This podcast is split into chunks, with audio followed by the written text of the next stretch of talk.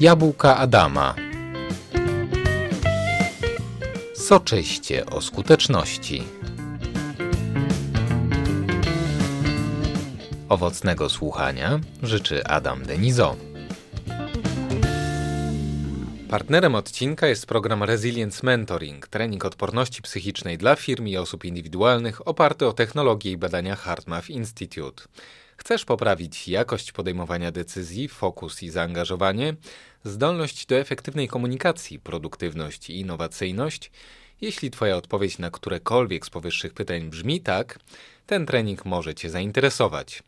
Po 20 latach testowania różnych metod psychologicznych myślałem, że mało co jest w stanie mnie zaskoczyć, a jednak dzięki metodom HeartMath moja zdolność do wyłączania reakcji stresowej i powrotu do równowagi osiągnęła zupełnie nowy poziom. Wszystko dzięki solidnemu oparciu technik obadania i technologii biofeedback, która znacznie przyspiesza proces uczenia się umiejętności powrotu do równowagi. Jeśli chcesz się dowiedzieć, jak trening odporności psychicznej może pomóc Twojej firmie, napisz na adammałpa.strefarozwoju.pl i umów się na bezpłatną konsultację.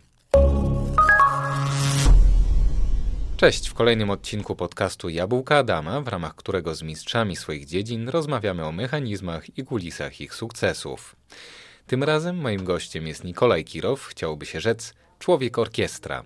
Nikolaj to m.in. wykładowca akademicki, mówca inspiracyjny, partner i członek zarządu Kirow Strategic Negotiators, a także współtwórca programu zarządzania własną energią Life and Business Energy Management.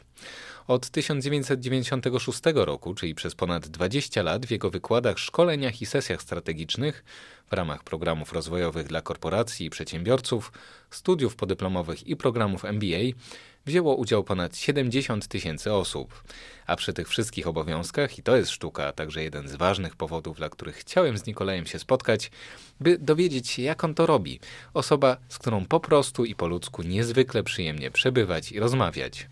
Choć zaczynał od tak twardych biznesowych tematów jak negocjacje i przywództwo, jego własne doświadczenia życiowe sprawiły, że z czasem jedną z jego największych pasji stały się właśnie metody zarządzania własną energią, ciałem, emocjami i umysłem.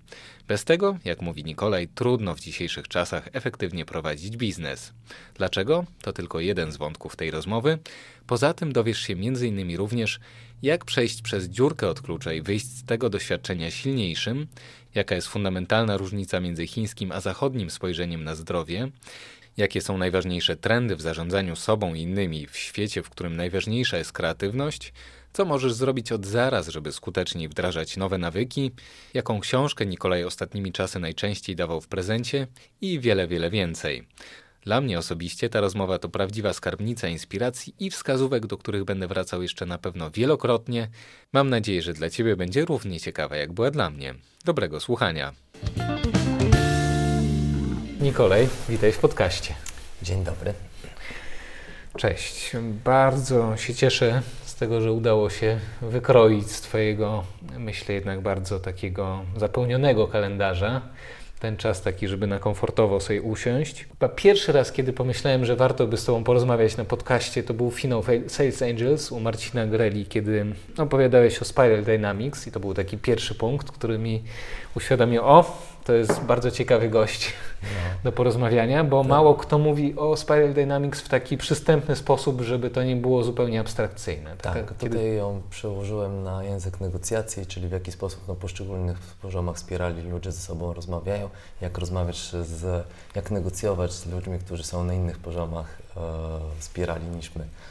Tak, i o tym pewnie sobie też jeszcze, jeszcze powiemy. A drugi taki punkt, kiedy już powiedziałem, dobra, to na pewno e, warto, żebyśmy się spotkali, to było e, przy okazji wywiadu z Lidią Czarkowską, która wspomniała o, o tym, że z Tobą razem uczyła się kaligrafii health. Mhm. Ja w sumie już z 20 lat siedzę w tematach i, i, bardzo różne rzeczy widziałem, a o kaligrafii health pierwszy raz usłyszałem, więc mówię, oho, co to jest? co to jest? No i też jeżeli ktoś z biznesu, właśnie z, ze świata nauki się zajmuje takimi rzeczami, no to jest dla mnie bardzo ważny sygnał zawsze, że warto, warto trochę więcej porozmawiać. I od tego myślę, że, że fajnie jakbyśmy zaczęli właśnie e, tą naszą rozmowę. Ciekaw jestem w ogóle, jak, jak to się stało, że spotkałeś Mastera Younga? Mastera Younga spotkałem Po raz pierwszy sprowadziło go do Polski e, Dagmara Skalska, a mm, ja trafiłem na niego bo ze względu na swoje własne potrzeby. Otóż mistrz Yang jest osobą bardzo ciekawą. W wieku lat czterech został wrzucony do klasztoru Shaolin, gdzie ćwiczył przez wiele lat. Później podobno uczył różne służby specjalne na całym świecie walki wręcz i jak to on sam mówi, zrobił sobie tyle złej karmy, że teraz chciałby uczyć ludzi tylko i wyłącznie drogi do zdrowia. Czyli wykorzystywanie energii, którą normalnie korzystamy z niej do walki wręcz i wypuszczamy ją po, na zewnątrz, do tego, żeby ją poprowadzić w ciele i wyleczyć e, ciało, komórki, pozbierać dodatkową energię w przypadku niektórych osób. Więc mm, mistrz Yang stanął na, pojawił się na mojej drodze w chyba najbardziej odpowiednim momencie. A ja w swoim życiu mm, też swoje zrobiłem, jeśli chodzi o stres i napięcia, więc e, od pewnego czasu zacząłem poszukiwać różne drogi, które mi pomogą w tym, żeby utrzymać zdrowie w fajnej formie i żeby polepszać jego jakość. Hmm. Czy w ogóle jak zacząłeś mówić o mistrzu Yangu, od razu jak, jak usłyszałem kaligrafii Health, to później wróciłem do domu, to sprawdziłem sobie, bo, bo tych, tych różnych metod, które w tej chwili pączkują, jest tak wiele tak. i każda się jakoś bardzo ciekawie nazywa, więc, tak. więc czasem człowiek się zastanawia, czy to jest po prostu kolejny, kolejna odmiana jakiejś jogi, jest yoga z kozami, teraz na przykład no, są naprawdę różne, różne wymysły.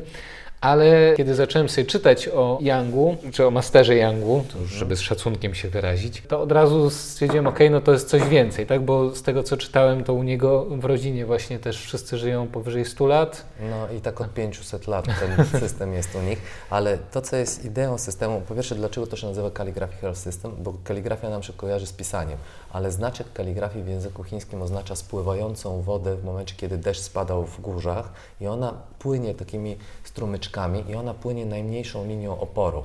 I kaligrafia w tym przypadku to jest, że prowadzimy energię w ciele po najmniejszej linii oporu.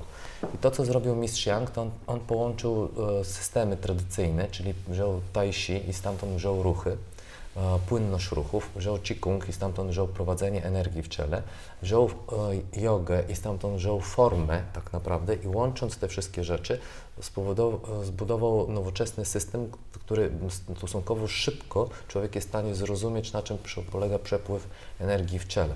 Sam mhm. system zajmuje się dwoma rzeczami tak naprawdę, rozciąganiem kręgosłupa po to, żeby w środku powstawało w szpiku kostnym jak najwięcej nadprodukowywać właściwie czerwone krwinki, które później w ciele mają zastąpić komórki, których zużywamy w ciągu dnia z napięciami.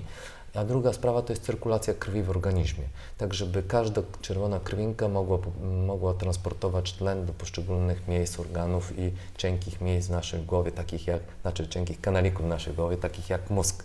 Więc mhm. a, to jest dwa, e, dwie rzeczy na poziomie fizycznym plus prowadzenie energii z punktów tandiemowych przez całe ciało.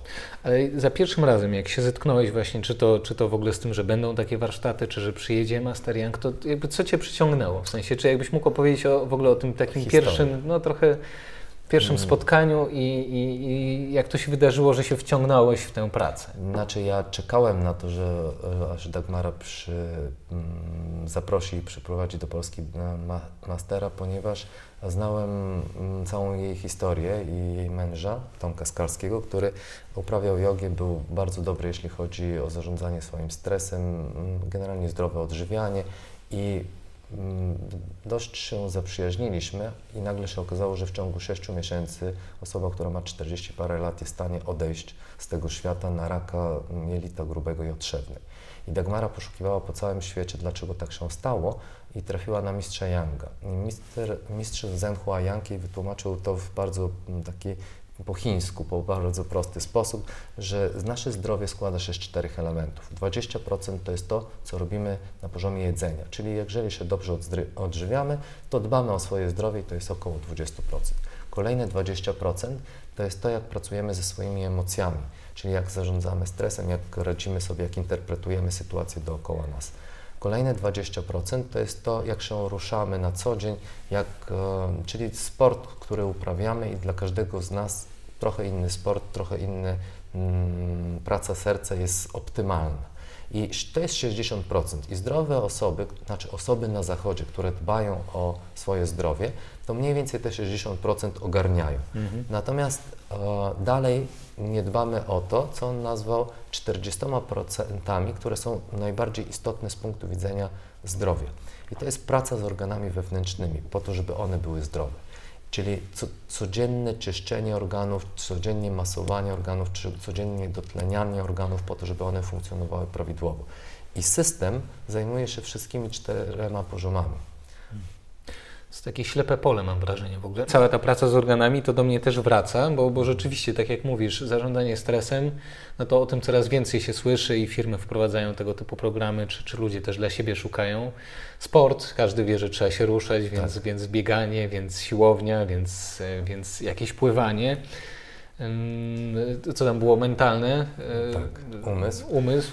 No ale, ale o organach w zasadzie totalnie, no nie wiadomo też za, jak się za to zabrać, no bo jak teraz, jak ja mam się zabrać za, za dbanie się, o swoją nerkę albo, albo... Można się zabrać na różne sposoby i na przykład Zachód też odkrywa takie sposoby, że tak naprawdę mamy ten mózg, który jest w naszych jelitach, czyli cała flora, która jest też dookoła i w tej chwili mm, w Stanach Zjednoczonych mamy również procesy leczenia chorób związanych z depresją, psychiatrzy się zajmują tym nie od strony wrzucania tabletek człowiekowi, hmm. czy tam leczenia mentalnego go, tylko najpierw zaczynają dbać o to, jak pracują jego jelita i jego flora bakteryjna. I nagle się okazuje, że mm, niektóre choroby zaczynają ustępować, czyli zaczynamy rozumieć powoli na Zachodzie, że jakoś to, co jest w naszym żołądku, w naszych jelitach, w naszych organach wewnętrznych, wpływa na to, w jaki sposób działa nasz mózg i wpływa na to, jak myślimy, jak postępujemy z innymi osobami dookoła, jak podejmujemy decyzje. Tak, to tutaj mieliśmy właśnie mały przerywnik, akcja społeczna, e, zbieranie na wiatę. Mhm. E, więc, więc Nikolaj na chwilę właśnie tutaj poszedł podpisać, ale już jesteśmy z powrotem, a ja byłem przy tym właśnie, że mówiłem, że e, jak pierwszy raz je, e, przeczytałem o tych jelitach i o neuronach, które są w jelitach, to uświadomiłem sobie, że często tak jest, że człowiek wstaje na przykład i nie wie, co mu do końca jest, jest w złym humorze i dopiero z czasem na przykład stwierdza, ok, ja faktycznie coś jest z żołądkiem. Mhm. Także że od tego żołądka tak dużo zależy tego humoru i często to jest zupełnie podprogowe. Czasem sobie w ogóle nie zdajemy sprawy z tego, że, że, że to ma aż taki duży wpływ. No więc byliśmy przy tych, e, przy tych organach, no ale byliśmy też e, przy tym, że są ważne dla zdrowia mhm. i że są takim ślepym polem dla, dla nas, chociaż przestają być powoli, tak jak mówiłeś. No i byliśmy przede wszystkim przy Masterze Yangu i przy Waszym e, pierwszym spotkaniu. Więc mówiłeś, że że już czekałeś tak naprawdę na to, aż, aż Dagmara e, Skalska ściągnie. E, tak, więc w momencie, kiedy on się pojawił z e, długim kursem trenerskim, mm, to, to było oczywiste, że z Nadią od razu i z Iwoną mm, do niego poszliśmy. A dzięki temu później praktykowaliśmy sami przez rok, żeby poczuć wszystkie te przepływy energetyczne, zrozumieć, jak to wszystko działa bardzo dokładnie. Dopiero wtedy uruchomiliśmy pierwszy kurs. Teraz mamy chyba piątkę w trakcie, bo mm, to jest system, którego można się nauczyć właściwie w 20 godzin, pod warunkiem, że się praktykuje jeszcze między nimi, więc my w niedzielne wieczory po 2,5 godziny pokazujemy po kilka, e, kilka mm, układów i na przestrzeni 7 niedziel jest, człowiek jest w stanie się nauczyć wszystkiego, tak żeby później móc praktykować. I to jest to, o czym opowiadała Litka w swoim wywiadzie, że ona codziennie rano wstaje i praktykuje. Hmm. Bo zadbanie o swoją energię codzienną jest ważne. Bo mm, nie da się niestety mm, w niedzielę mm, wyspać, najeść i naoddychać, tak żeby dostarczyć dużej ilości tlenu, prawda, właściwych zasobów energetycznych i spania, żeby przez cały tydzień później nic nie robić, no i jakoś pracować. No niestety tak to nie działa.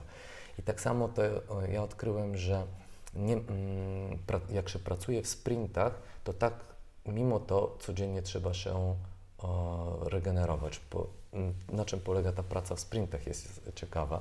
Ja 2007-2008 roku się rozmazałem o tak zwaną ścianę. No właśnie, to... o tym też mówisz i, i, dokładnie o tym chciałem też na pewno dzisiaj porozmawiać, więc fajnie, że do tego nawiązujesz, bo zawsze tak jest, chyba, popraw mnie, jeżeli, jeżeli znasz jakiś przypadek, w którym tak nie jest, że mm, zaczyna się od wielkiego biegu, I później pojawia się w pewnym momencie ściana i dopiero wtedy e, człowiek, zaczyna, człowiek zaczyna szukać, dobrze, to co, czego, czego, ja jeszcze nie wiem, czego jeszcze potrzebuję się nauczyć. No właśnie i ode mnie się zaczęło od tej ściany, tylko że to, co mm, Ty właśnie nazwałeś, u każdego tak jest, ja to obserwuję u menedżerów również, bo my pracujemy sporo z korporacjami, z firmami i menedżerami najwyższego szczebla i tam jest zawsze coś, co ja nazywam, musi się przecisnąć przez dziurkę od klucza. To znaczy, najpierw jest takim wielkim biegu przez życie, próbuje zarobić pieniądze, robić jak najwięcej rzeczy, tak, um, robić wielkie projekty i to życie go zawęża, zawęża, zawęża. To on się robi coraz bardziej napięty, aż pewnego dnia jest w takiej trudnej sytuacji. To może być sytuacja albo psychiczna, albo mm, wręcz związana z ciałem, z chorobą w ciele, że jest w tak zwanej dziurce od klucza. Teraz pytanie jest, co zrobi dalej. Niektórzy się przestraszają, no i albo się cofają do tyłu, albo zostają w tej dziurce, a niektórzy idą dalej, przychodzą i nagle odkrywają po drugiej stronie inny świat. No i właśnie te poszukiwania doprowadziły, przepchnęły mnie przez tą dziurkę od klucza. Właściwie pewnie podjąłem decyzję o przejściu. No i, um, no i od, zacząłem odkrywać inny świat. A to jakbyś mógł powiedzieć dwa słowa o tej swojej dziurce o klucza, od klucza, dać nam trochę kontekst, co wtedy robiłeś i, i na czym to polegała w zasadzie ta ściana, z którą okay. wtedy się zderzyłeś? No, mm, ja pracowałem w tempie 7 dni w tygodniu, bo co weekend na zajęcia na studiach podyplomowych po 8, 10, 12 godzin czasami na studiach MBA i tak weekend w weekend. W ciągu tygodnia albo szkolenia dla firm, albo programy rozwojowe, albo projekty, a do tego praca menedżerska, bo w tamtych latach też odpowiadałem za duże programy unijne kształcenia menedżerów i, przedsiębiorców w Polsce. Mieliśmy mm, duże pieniądze na, mm, na kształcenie ludzi na studiach podyplomowych, szkoleniach itd. Tak Czyli e, wyobraź sobie pracę 24 godziny na dobę, 8 dni w tygodniu, niemalże dzień w dzień i tak non-stop.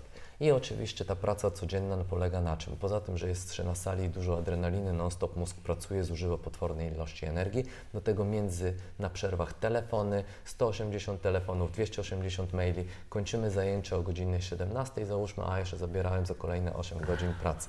Więc takie tempo pracy przez parę lat spowodowało, że organizm się wykończył. A jeszcze do tego w tamtych latach mm, było tak, że odpowiadałem za kilka projektów i wydawało mi się, że jeżeli wyjadę na urlop, no to wszystko się zawali. Nie? Mhm. Człowiek ma tak w głowie do pewnego momentu swojego życia, że uważa, że jest niezastąpiony, dopóki nie umrze i okazuje się, że świat idzie dalej.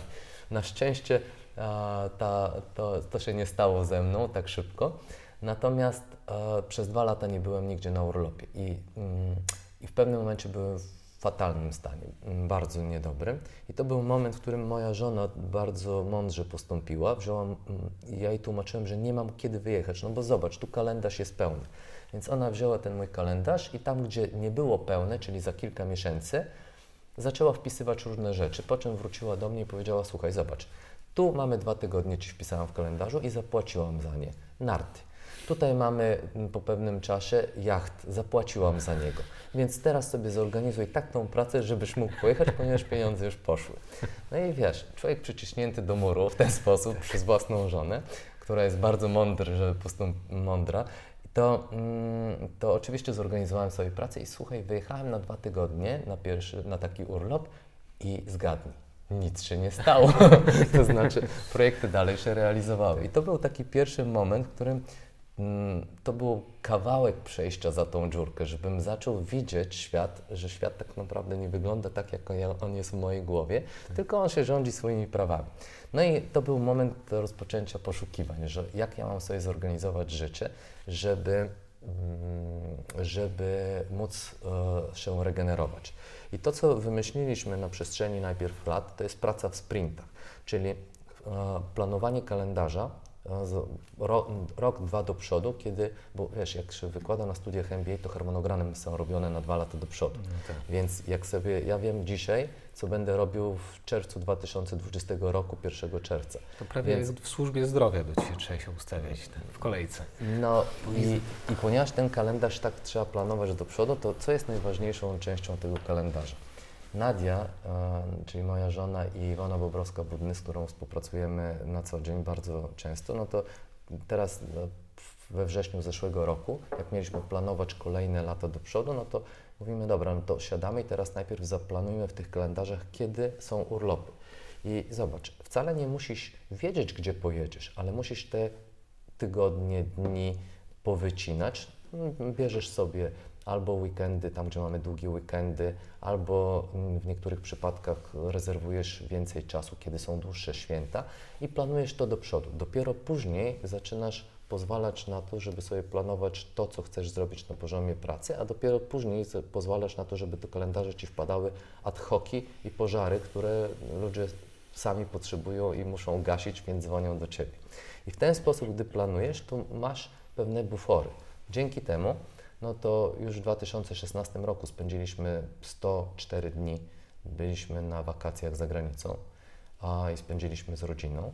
Natomiast teraz od grudnia mm, ma, ma, mieliśmy tak, trzy tygodnie w Tajlandii, czyli połączyłem mhm. wszystkie święta i wszystko, co między świętami. Później wróciliśmy, pracowaliśmy bardzo intensywnie po, o, przez dwa tygodnie, w zasadzie dzień w dzień z sobotami, niedzielami, ale później dwa tygodnie na nartach we Włoszech.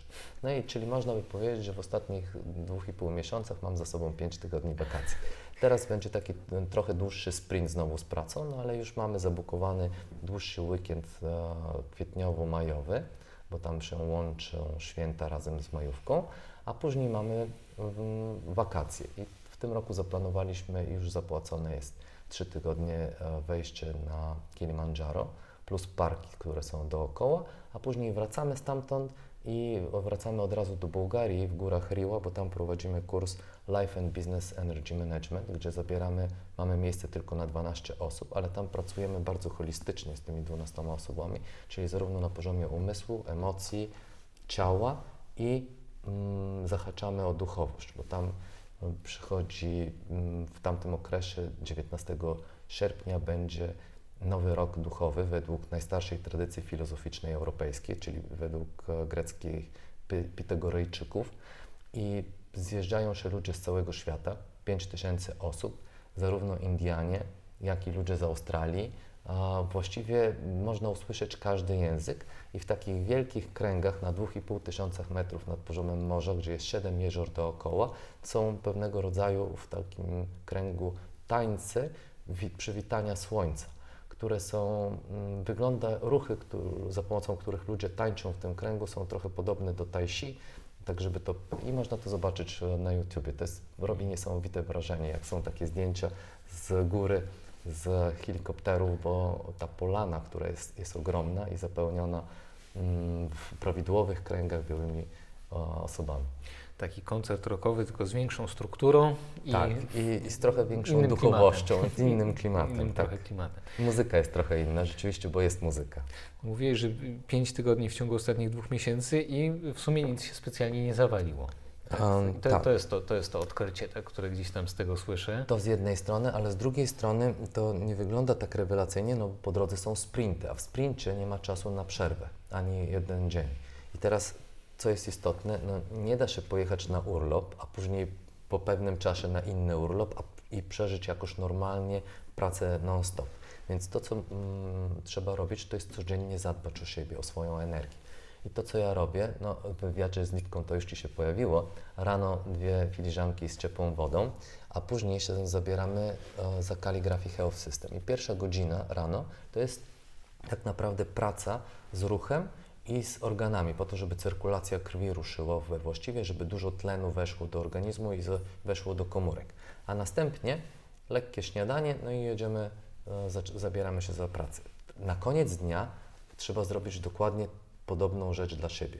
Niektórzy mogą chodzić na basen. Basen jest bardzo dobry z punktu widzenia dotleniania no, organizmu. masaż też limfatyczny. Nie? Proszę bardzo. Tylko to jest trochę zewnętrzne, a dobrze jest, żeby sobie pomóc od środka. Ale generalnie w, w ciągu dnia, gdy użyłeś ciało i miałeś napięcia z rozmów wynikających z prowadzenia projektów, no to to ciało musi wrócić do równowagi. Żeby wróciło do równowagi, to musisz mu dostarczyć dużo tlenu znowu, czyli musisz znowu zrobić pewnego rodzaju pracę typu załóżmy tajsi i dopiero jak jest tlen, możesz się położyć, do, bo jeżeli nie dostarczysz tlenu wieczorem, do organizmu, to idziesz, kładziesz się spać w napięciu, brak tlenu, krew nie działa i tobie się wydaje, że regeneruje się ciało. No niestety nie. Kortyzol jest jeszcze też na wysokim poziomie, w związku tak. z tym sen jest płytki. Ja to też ostatnio zauważyłem właśnie. Jak ogromna różnica jest, czasem się wydaje, że już nie ma czasu mhm. na to, żeby, żeby coś zrobić, no bo już jest tak późno, ale okazuje się, że ten sen jest o tyle lepszy, e, kiedy, kiedy coś się zrobi, że, że to, to zupełnie się nie opłaca. Niektórzy też mówią właśnie, że można albo implodować, albo odpoczywać. Także wracasz do domu, implodujesz nad komórką, no i, i później ten sen jest nijaki, tak? Albo tak jak mówisz, właśnie coś zrobić dla siebie, żeby się zregenerować. To, czego nie było tam w tym, co powiedziałeś, w tej, w tej porannej rutynie, to kawa. I to myślę intencjonalnie, tak? Bo tak jak mówiłeś o tej swojej dziurce od klucza, to też w tak. różnych wystąpieniach słyszałem, to było po 8 kaw dziennie. Nawet więcej czasami. No wiesz, spotkanie, negocjacje, rozmowy, praca zespołowa, więc tam tradycyjnie co robimy w Polsce? No kawka, prawda? Więc ta, ta kawka, kawka, kawka wchodziła we mnie, a poza tym tutaj w tym domu, którego widzisz, mieliśmy najlepszą maszynę do kawy chyba w tej części świata, mm, do domu, La Pavoni sprowadzoną z Włoch. Więc pan La Pavoni na początku ubiegłego wieku wymyślił tłoczenie właśnie kawy przez tak jak znamy dzisiaj, espresso, więc my tą kawę sprowadzaliśmy z całego świata i wszyscy wiedzieli, że jeżeli nie we Włoszech, no to najbliżej to u nas w domu. Niestety te, te kawy spowodowały, że, że ty nie zauważasz, ile w sobie tego wlewasz, a organizm później musi sobie z tym wszystkim poradzić. Więc od pewnego czasu kawa jest odstawiona zupełnie. Pewien czas to już minie ponad 5 lat hmm. albo 6. A alkoholu twardego ja nigdy nie lubiłem i nie było, ale za to było sporo wina. Nawet kupiliśmy Land Cruisera, żeby móc to wino sobie wozić z Włoch. Natomiast wino też poszło w odstawkę, ponieważ zrozumiałem, w jaki sposób e, funkcjonuje mózg w momencie, kiedy nawet małe ilości alkoholu wchodzą do organizmu i co, i co prawda we krwi tego nie ma, ale natomiast ten mózg nie jest kreatywny i musi sobie poradzić z tym i to trwa naprawdę miesiącami czasami. W rezultacie w dzisiejszym moim świecie no, nie ma kawy, nie ma wina, a herbaty są żołowe, jak widzisz, no i jest dużo Bardzo wody. dobre zresztą. Bardzo, tak. Pijemy mieszankę z, z turmeric, to jest po polsku jak to kurkuma. Tak mieszankę z kurkumą. Bardzo smaczna. Okazuje się, że, że ja dzisiaj też kawy nie wypiłem i jakoś jestem właśnie pod wrażeniem tych Twoich wywodów na temat kawy i tego, co robi z tlenem w organizmie i z adrenaliną.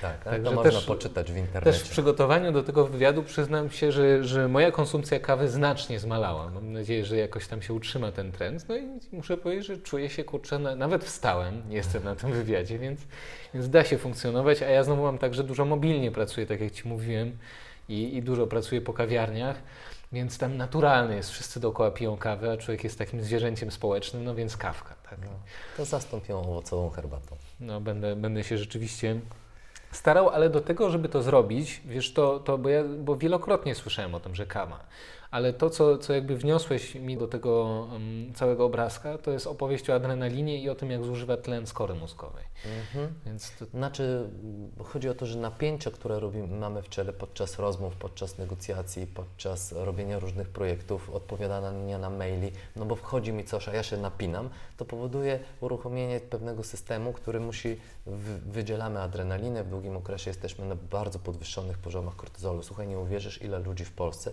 chodzi na stałym, wysokim poziomie kortyzolu, dopóki się nie dowie, że tak naprawdę umiera, bo, bo sobie niszczy e, komórki i organy w ciele. Natomiast e, to powoduje, że nie dotleniamy korę przedczołową, a kora przedczołowa odpowiada za co? Za komunikację, za logiczne myślenie przyczynowo-skutkowe, za umiejętność posługiwania się e, Excelem.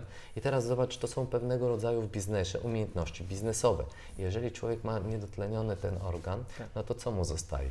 Mózg tam gadzi w środku, którym, za, za, pomocą którego broni się albo atakuje, prawda? No i jest szefem, odpowiada za miliony, a jest po prostu w takim napięciu i przyduszoną korą mózgową, w związku z tym wszystkie jego spotkania są krzyk, z krzykiem na ludzi, a i z wymuszeniami na partnerach biznesowych. A jeżeli partner jest większy, no to z podkulonym ogonem ucieka, prawda? I wtedy się wycofuje i mówi, no to tracimy i tracimy pieniądze.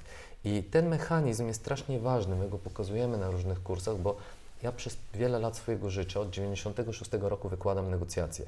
Uczy, prowadzę szkolenia z negocjacji dla firm i przez wiele lat uczyłem ludzi takich twardych poziomów negocjacji. Twa, twardy poziom dla mnie to jest wszystko, co jest związane z a, harwardzkim podejściem do negocjacji. To jest Harvard Negotiation Project, gdzie określono, co musisz zrobić, żeby być dobrym, dobrze, żeby dobrze poprowadzić negocjacje. No, musisz określić swoje interesy, interesy partnera, później alternatywy, co zrobisz, jeżeli się nie dogadasz, kwestie negocjacyjne i tak dalej. I lecisz pewnymi elementami, którym przygotowujesz. I pewnego dnia zdałem sobie sprawę, że to jest za mało, bo ja tego uczę ludzi, natomiast ja chyba coś robię więcej. I jak zacząłem obserwować siebie, to doszedłem do wniosku, że tam jest więcej rzeczy związanych z nastawieniem umysłu, z emocjami moimi i z energią, która jest w organizmie. Więc konstruując kurs e, otwarty, który zbudowaliśmy, taką Akademię Negocjacji, Budowania Relacji, Kreowania Wartości w Biznesie, gdzie uczymy zarówno negocjacji z partnerami zewnętrznymi, jak i negocjacji wewnątrz zespołowych, negocjacji wewnątrz organizacyjnych, to ten kurs zaczyna się od takich, nazwijmy to, płytszych, twardszych poziomów, które ludzie z biznesu natychmiast doceniają, bo widzą te techniki, jak mogę sobie pomóc. Natomiast później zagłębiamy się coraz mocniej w takie elementy większe, które są związane z emocjami, z umysłem, z tym, jak sobie mam radzić z sytuacji konfliktowej, jak sobie mam radzić z napięciem, czyli ze stresem, który powstaje w negocjacjach, bo zobacz, każdy z tych e, negocjatorów, który siedzi przy stole i rozmawia o kontrakcie handlowym, to się boi, ma ogromne lęki. A pierwszy lęk jest taki, nie podpiszemy kontraktu. Mm. A jak nie podpiszę kontraktu, no to nie zbudujemy biznesu, nie zarobimy pieniądze, nie będę miał na pensję albo na premię. Nie wyjadę za granicę, a obiecałem żonie wakacje. W związku z tym to wszystko się dzieje na poziomie podprogowym u człowieka, gdzieś w tej naszej podświadomości jest schowany ten lęk, więc on, lęk powoduje napięcie w ciele, a napięcie uruchamia nam wszystkie systemy obronne i hormony typu adrenalina, kortyzol i zaczyna się wysycanie, niedotlenianie kory mózgowej. Więc zamiast tego, żebym dobrze poprowadził dalej rozmowy, to ja jestem coraz gorszy w tych rozmowach. I dopiero jak ludzie zaczynają rozumieć te bardzo głębokie poziomy mm, negocjacji, a właściwie relacji z drugim człowiekiem, to są w stanie zastosować techniki. Bo czasami uczysz technik, a później oni tak próbują przez chwilę, ale wracają do starych nawyków. Dlaczego wracają do nawyków? Bo nie mają świadomości, co tam się tak naprawdę dzieje. I kilka lat temu, nawet na studiach MBA, uruchomiliśmy przedmiot, który się nazywa Zarządzanie sobą, swoim zespołem i odpowiedzialność za podejmowane decyzje, gdzie zaczęliśmy uczyć ludzi samoświadomości swoich emocji, tego, co, jak działa umysł, jak działają ich nawyki. I to nie jest standardowy kurs, który jest na wszystkich MBA-ach na świecie, co zresztą ostatnio na LinkedInie była bardzo duża dyskusja o tym, że kursy MBA są takie mm, strategiczno-procesowe i oni nie, nie, uczą pracy z człowiekiem tak naprawdę. Mm. A na naszych kursach bardzo głęboko weszliśmy w pracę z człowiekiem, bo ja nie wierzę, że możesz być dobrym menedżerem w dzisiejszym świecie, jeżeli nie rozumiesz, jak funkcjonujesz i jak funkcjonuje człowiek, czyli jak funkcjonują Twoi pracownicy. Tak można było robić jeszcze w ubiegłym wieku. Wtedy się uczyliśmy strategii, finansów, ekonomii i to ludzie dawali radę. Tylko co się zmieniło w ostatnim czasie? Ilość bodźców, których mamy, jest ogromna. Zobacz, 25 lat temu, jak otwierałeś skrzynkę mailową, to ile maili tygodniowo do niej wpadało? No, jeden. A dzisiaj, jak otwierasz skrzynkę mailową, to w ciągu minuty ci wpada zylion maili, prawda? I to wszystko powoduje, że ty musisz sobie z tym poradzić. A nasz mózg specjalnie się nie zmienił na przestrzeni ostatnich 10 lat. Nie wyewoluowaliśmy jakoś tak cudownie, prawda? Natomiast ilość bodźców jest potworna.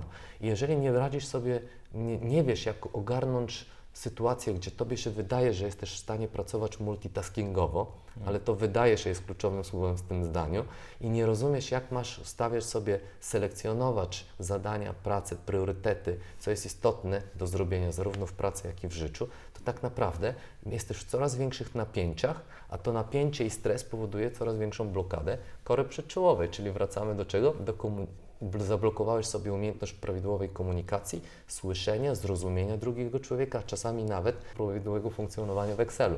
Przez co zaczynasz krzyczeć na innych i mówisz, że oni są winni, a ty sobie nie radzisz z życiem. A poza tym nie stawiasz sobie priorytetów, bo kora przedczołowa też jest odpowiedzialna za to, żeby priorytety ustawiać odpowiednie i na przykład sobie decydować, że teraz jest potrzebny odpoczynek. No, tak. Tak. jak mówiłeś. I tutaj się koło zamyka. Tak. Bo nie I- mamy czasu pla- zaplanować odpoczynku, wydaje się, że nie ma kiedy.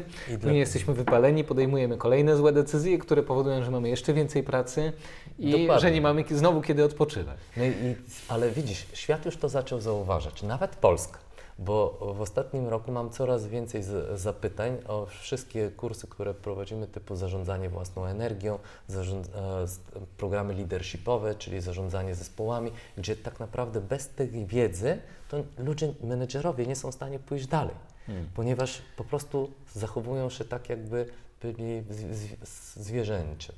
Tak, nie ma dostępu do tych zasobów, które nawet jeżeli sobie świetnie zaplanujemy, to i tak nie ma, nie ma jak do nich dotrzeć. Mi się jakoś e, też przygotowując się do tej rozmowy, mi się skojarzyło to z książką, którą niedawno przeczytałem, Team of Teams, e, generała McChrystala, który mówi o przemianie, która się zadziała w wojskach e, amerykańskich, kiedy stwierdzili, że Al-Kaida jest przez cały czas szybsza od nich. Dlatego, że jest sieciowana, a oni ciągle planują. I co z tego, że sobie wszystko zaplanowali, jak sytuacja się zmienia tak dynamicznie, a oni są na to niegotowi. Tak i wtedy dopiero zaczęło się myślenie o takiej kooperacji wewnątrz zespołów i o wymianie informacji, o dialogu, o takich totalnie miękkich rzeczach, które się w ogóle nie kojarzą z wojskiem. I to mi się trochę z tym skojarzyło, bo, bo trochę na poziomie mózgu mam wrażenie, zadziewa się to samo. Tak? Albo jest ta komunikacja między zespołami, można powiedzieć, i są warunki do tego, i dzięki temu się adaptujemy do tego, co się dzieje, albo tej komunikacji nie ma. I e, wtedy możemy sobie zaplanować nie wiadomo co, ale jak sytuacja się zmieni, to już jesteśmy niegotowi na to, co się zadzieje. Dokładnie. I, dla, i, teraz ty powiedziałeś o wojsku, ale drugim takim miejscem, gdzie w ogóle nie myślano w ten sposób, to są firmy produkcyjne. No bo zobacz, firma produkcyjna musi sobie wszystko zaplanować, wiedzieć jak, jakie są plany, kiedy przestawić e, te maszyny i tak dalej. I generalnie oni e, do niedawna działali w systemie pod tytułem planujemy swoją produkcję roczną, no i dział zbytu, czyli obecny dział sprzedaży, ma jakoś to sobie z tym poradzić. Ale ostatnio jest trochę odwrotnie. To znaczy, musimy być bardzo elastyczni na tej produkcji, musimy mm, współpracować z działem zbytu, zwanym już działem sprzedaży. Dział marketingu też coś swo- swojego chce i nagle się okazuje, że zaczynają się bardzo dużo napięć w organizacjach, które są spowodowane tym, że klienci mają inne oczekiwania dzisiaj niż mieli 20 lat temu, a nie mówiąc już o 50 lat temu. A niektóre firmy próbują jeszcze w ten sposób działać. I teraz nagle oni odkrywają, że też jest potrzebna bardzo duża współpraca, a współpraca jest związana z komunikacją. Bez udróżnienia komunikacji nie pójdzie dalej. Dlatego w zeszłym roku mieliśmy projekt dla firmy, która mm, stricte produkcyjna, ale od zarządu do mistrza, czyli do lidera na produkcji, czyli brygadzistę, to wszystkie te osoby mają zespoły pod sobą. I nagle się okazało, że trzeba ich wszystkich przeszkolić w tym, jak mają ze sobą rozmawiać i, jak mają widzieć drugiego człowieka jego potrzeby. Bo jeżeli tego nie zrobią, to niestety tracą pieniądze, bo jest bardzo dużo konfliktów wewnątrzorganizacyjnych. Natomiast d- dla mnie dobrym wyznacznikiem są firmy chińskie, bo Jack Ma z Alibaby, a Alibaba to jest w tej chwili największa platforma handlowa na świecie w serwisie B2B, on stwierdził, że on wygra na świecie tylko i wyłącznie, jeżeli jego ludzie będą mieli innowacyjne pomysły i te pomysły będą wdrażane szybko. Czyli zobacz, masz dwa czynniki, innowacyjność i szybkość. I teraz tak, z szybkością, no to wiemy, że mamy działać szybko, ale tu nie chodzi o to, żeby działać szybko i głupio, czyli biegać z pustą taczką. Tu chodzi o to, żebyśmy działali w oparciu o idee, pomysły, które są innowacyjne i jesteśmy w stanie dostarczyć klientowi nowy produkt, nową usługę, lepiej dostarczyć i tak. Ale gdzie powstaje innowacja? I innowacja powstaje tylko w jednym miejscu, w mózgu człowieka. Jeżeli mózg człowieka jednak jest przy, mm, przyduszony, czyli działa na adrenalinie ten człowiek, odpowiada na 150 maili, biega na, ze spotkania na spotkanie, jest w napięciu, to nie ma mowy o tym, żeby jego neurony działały w sposób kreatywny. Ponieważ nasz mózg działa, jak wiadomo, albo w trybie kreatywnym, albo w trybie działania. Przetrwanie. Tak. Tak. I w momencie, kiedy ja jestem w trybie przetrwania i działam non-stop, to nie jestem w stanie być kreatywny. Więc co zrobił Jack Ma?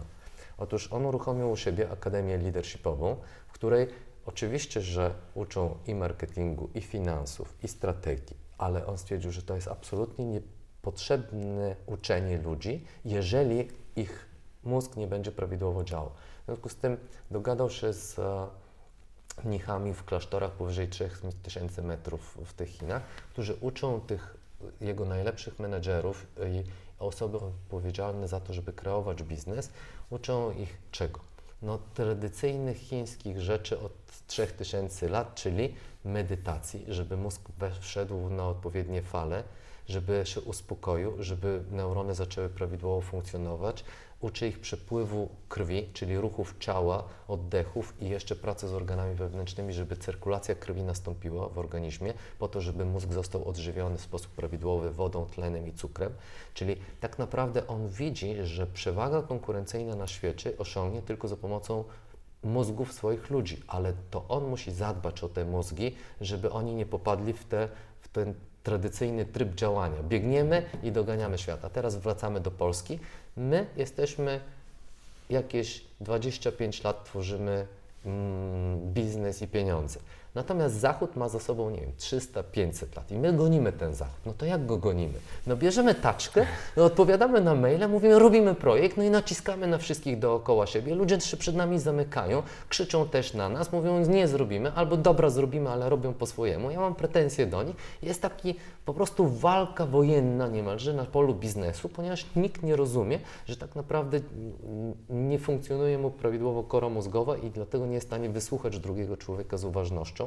O podejściu coachingowym w ogóle zapomnijmy, tylko jest na zasadzie działaj i, i biegnij. I zamiast 1 plus 1 równa się 11, mamy 1 plus 1 równa się minus 1. No. Na przykład. I, no i zobacz, zarządzanie własną energią w pracy. Polsce nie jest doceniane to, że po 45 minutach zrobisz sobie przerwę i wyjdziesz na spacer. No gdzie? To znaczy, że nic nie robisz w tym momencie. Albo, prawda? że zrobisz drzemkę. Albo, że zrobisz drzemkę o godzinie 14, kiedy Nagroda Nobla sprzed trzech lat pokazała, że tak naprawdę każdy żywy organizm na tej planecie jest tak zaprojektowany, że wtedy ma najniższe biorytmy, prawda? Tak. W rezultacie my powinniśmy sobie zrobić tą drzemkę, ale jesteśmy w Polsce, no nie przecież nie pozwolę sobie. Muszę, za chwilę mam spotkanie, no to co robię? Biorę herbatę czarną albo wlewam sobie kolejną kawę, albo jeszcze gorzej jakiś energetyk, prawda? I, i lecę dalej. I zużywam zasoby, które są w ciele, bo nam się wydaje, że to ciało ma nieograniczone zasoby. Tylko, że to ciało Zobacz, jest trochę jak samochód. Ono samo chodzi przez życie i nas przeprowadza przez to życie, żebyśmy robili biznes, żebyśmy dbali o rodzinę i tak dalej. Natomiast bardziej dbamy dzisiaj o swoje samochody, czyli tankujemy ich właściwym paliwem i nie wlewamy benzyny do ropniaka i odwrotnie. Mm, wymieniamy klocki, sprawdzamy poziom oleju, czyli zobacz, robisz sobie przegląd i uzupełniasz na co dzień właściwym paliwem. A co robimy z ciałem? No w zasadzie nie zwracamy uwagi na to, czy wpadamy do fast foodu i sobie wciskamy coś do tego, zalewamy jeszcze gazowanym napojem z dużą ilością cukru i biegniemy dalej, prawda? No bo wydaje nam się, że e, przeżyjemy. Ale to ciało dostaje cały czas nisko, niskoenergetyczne jedzenie, na przykład, a pracujemy na wysokich obrotach, no to pojawia się luka. I ta luka w pewnym momencie się objawia w postaci choroby, a człowiek pada. No i tyle. Więc... I wtedy musi zrobić tą przerwę, bo jak już się wypali, to trzy miesiące ma z głowy na przykład. A firma na tym traci. I, i firmy no, zaczęły. Rotacje są, tak, no to jest. Pojawia dużo, się dużo. rotacja, pojawia się odejście z, z, firmy, musimy zatrudnić kogoś na jego miejscu. Przeszkolić. Tak, przeszkolić, to kosztuje.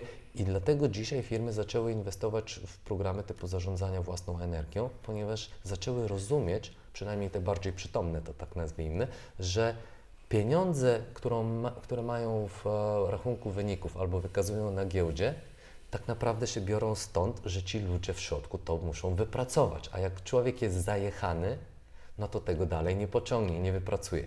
Więc musimy trochę zainwestować, żeby najpierw inwestujemy w człowieka, żeby on mógł pracować, a nie tak, że wyciskamy go do końca i później wyrwa i zastępujemy innym w zasadzie trybikiem organizacyjnym. Zobacz. Tak, później są oczywiście happiness menedżerzy, e, w różnych firmach też się pojawiają ty mówiłeś o Alibabie, no ale też dobrym przykładem jest Google, który wprowadził dosyć e, już, już jakiś czas temu swój program mindfulnessowy i to też była inicjatywa, która wyszła od inżyniera. Search Inside Yourself, taki fajny tytuł tego programu. Akurat miałem w zeszłym roku przeczytałem książkę, jakoś to było bardzo inspirujące. Za chwilę się pojawi na rynku firma e, w branży IT, która, mm, którą zakłada jeden z bardzo znanych e, menedżerów, osób i i, ale nie chciałbym zabierać mu możliwości pochwalenia się, tylko o, jego firma będzie pracowała w ten sposób, że przez pierwsze dwie godziny przychodzisz do pracy i jesteś, medytujesz, masz określonego rodzaju ćwiczenia, właśnie typu pracy z energią. Następnie jest praca bardzo intensywna, zauważ, z głową przez 4 godziny. Następnie jest regeneracja i idziesz do domu. I pracują tylko 4 dni w tygodniu. Bo on uznał, że jeżeli ma mieć najlepszych ludzi na świecie, którzy pracują kreatywnie swoim mózgiem, to on o ten mózg musi zadbać i nie może te zasoby wyciskać. Mało tego, musi ich dokarmiać i tworzyć im warunki, żeby to działało. Tak, no bo to rzeczywiście jest tak, ale ciekaw jestem w sumie, jak o tym mówisz do menedżerów, e, czy, czy w ogóle do takich firm, bo wyzwanie jest tego typu, ja na przykład po sobie widzę, że najlepsze pomysły mam, kiedy właśnie nie, nie robię nic. Mhm. To jest ten, ten czas taki nieczarżowalny w żaden sposób. Pod prysznicem. Nie? Pod prysznicem, czy na przykład, czy na spacerze, czy siedzę i daję sobie czas na to, żeby totalnie nic nie robić. Teraz mam godzinę na to, że i nagle po prostu przychodzi energia, przychodzi pomysł i za tym pomysłem idzie cała fala po prostu znakomitych, e, czy to działań, czy, czy tak. projektów. Ale tego w żaden sposób zastanawiam się, jak to wpływa na przykład na systemy zarządzania, w sensie, bo tego nie da się zmierzyć. Nie wiem właśnie, jakie jest, są Twoje obserwacje. W jaką stronę będzie iść zarządzanie ludźmi i sobą e, w tym świecie, gdzie innowacyjność jest taka ważna, a z drugiej strony te momenty, w których te pomysły przychodzą, są tak ciężko właśnie mhm. kwantyfikowalne. I jeżeli się nawet odniesiemy do Spiral Dynamics, to myślę, że zarządzanie będzie się przenosiło na coraz wyższe poziomy, czyli z czerwonego krzyczenia i niebieskiego procedur, to pójdziemy w kierunku żółtego, a nawet turkusowego, ale tego prawdziwego turkusu, czyli turkusu u e, Daxa i, i Wilbera. E, Wilbera i tak naprawdę, bo to, co mamy na turkusowych organizacjach, w konferencjach o turkusowych organizacjach tak, no to w Polsce, jest mix, tak. to jest miks żółtego z zielonym poziomem i nie dotyczy tego turkusu pierwotnym modelu. Zresztą w ogóle jak ludzie mówią o turkusie, to, to widzę, że często w ogóle, znaczy mało kto wie, że za tym jest cała spirala i cała, cała koncepcja rozwoju tych poziomów świadomości. I że nie możesz nagle być turkusowy, tylko tak. musisz tam dojść, prawda? I jeżeli zgubisz jakieś poziomy po drodze, to nie możesz pójść za bardzo dalej, tylko musisz wrócić i uzupełnić, bo po prostu Twoje kompetencje, umiejętności, wiedza, a świadomość, tak to nazwijmy, na to nie pozwoli. Więc a, wracając do Twojego pytania, w którą stronę pójdziemy, no to tak, patrząc przez pryzmat żółtego poziomu, no to pójdziemy w kierunku dużo większej samoodpowiedzialności za siebie i za decyzje, których ja podejmuję i za projekty, których zgłaszam i przejmuję, podejmuję na siebie. A w tej chwili część ludzi w tych firmach działa na zasadzie szef mi kazał, to nie jest w moich kompetencjach, to nie jest w moim stanowisku pracy opisane, w związku z czym, czyli co? Odrzucają, nie przyjmują odpowiedzialności. Więc ja myślę, że w przyszłości firmy pójdą, um, przeżyją firmy, które będą um, zatrudniały osoby, które są na wyższym poziomie swojej świadomości o tym, jak należy dbać o siebie, między innymi na poziomie energetycznym, po to, żebym dostarczał wartość kolegom i w ramach projektu, jak biorę odpowiedzialność, na, to, to wymusi zupełnie inne systemy rozliczania się za pracę, no bo to jest Twoje pytanie, jak tak. mierzyć, prawda? Więc to już powoli zaczyna pączkować. Dyskusje na ten temat już są, a niektóre elementy tego systemu widać w niektórych organizacjach. Nie ma oczywiście holistycznej całości na razie, ale już widać pewne elementy i można wskazywać organizacje, że o tutaj zrobili ten kawałek, tam zrobili tamten kawałek, a jeszcze powoli, powoli to się łączy. Ja myślę, że trochę wody jeszcze w Wiśle upłynie, zanim tam przejdziemy wszyscy razem na, jak społecznie na te wyższe poziomy. Natomiast jest to pewna droga. Pamiętajmy o tym, że 500 lat temu pomarańczowy poziom w tym modelu był po prostu mikroskopijny, jeśli chodzi o reprezentację, a zielony poziom no, nie istniał. No można powiedzieć, no dobra, istniał w starożytnej Grecji, no ale tak naprawdę zielony poziom i pluralizm mocno się rozpowszechniły na, Polsce, na świecie 150 lat temu.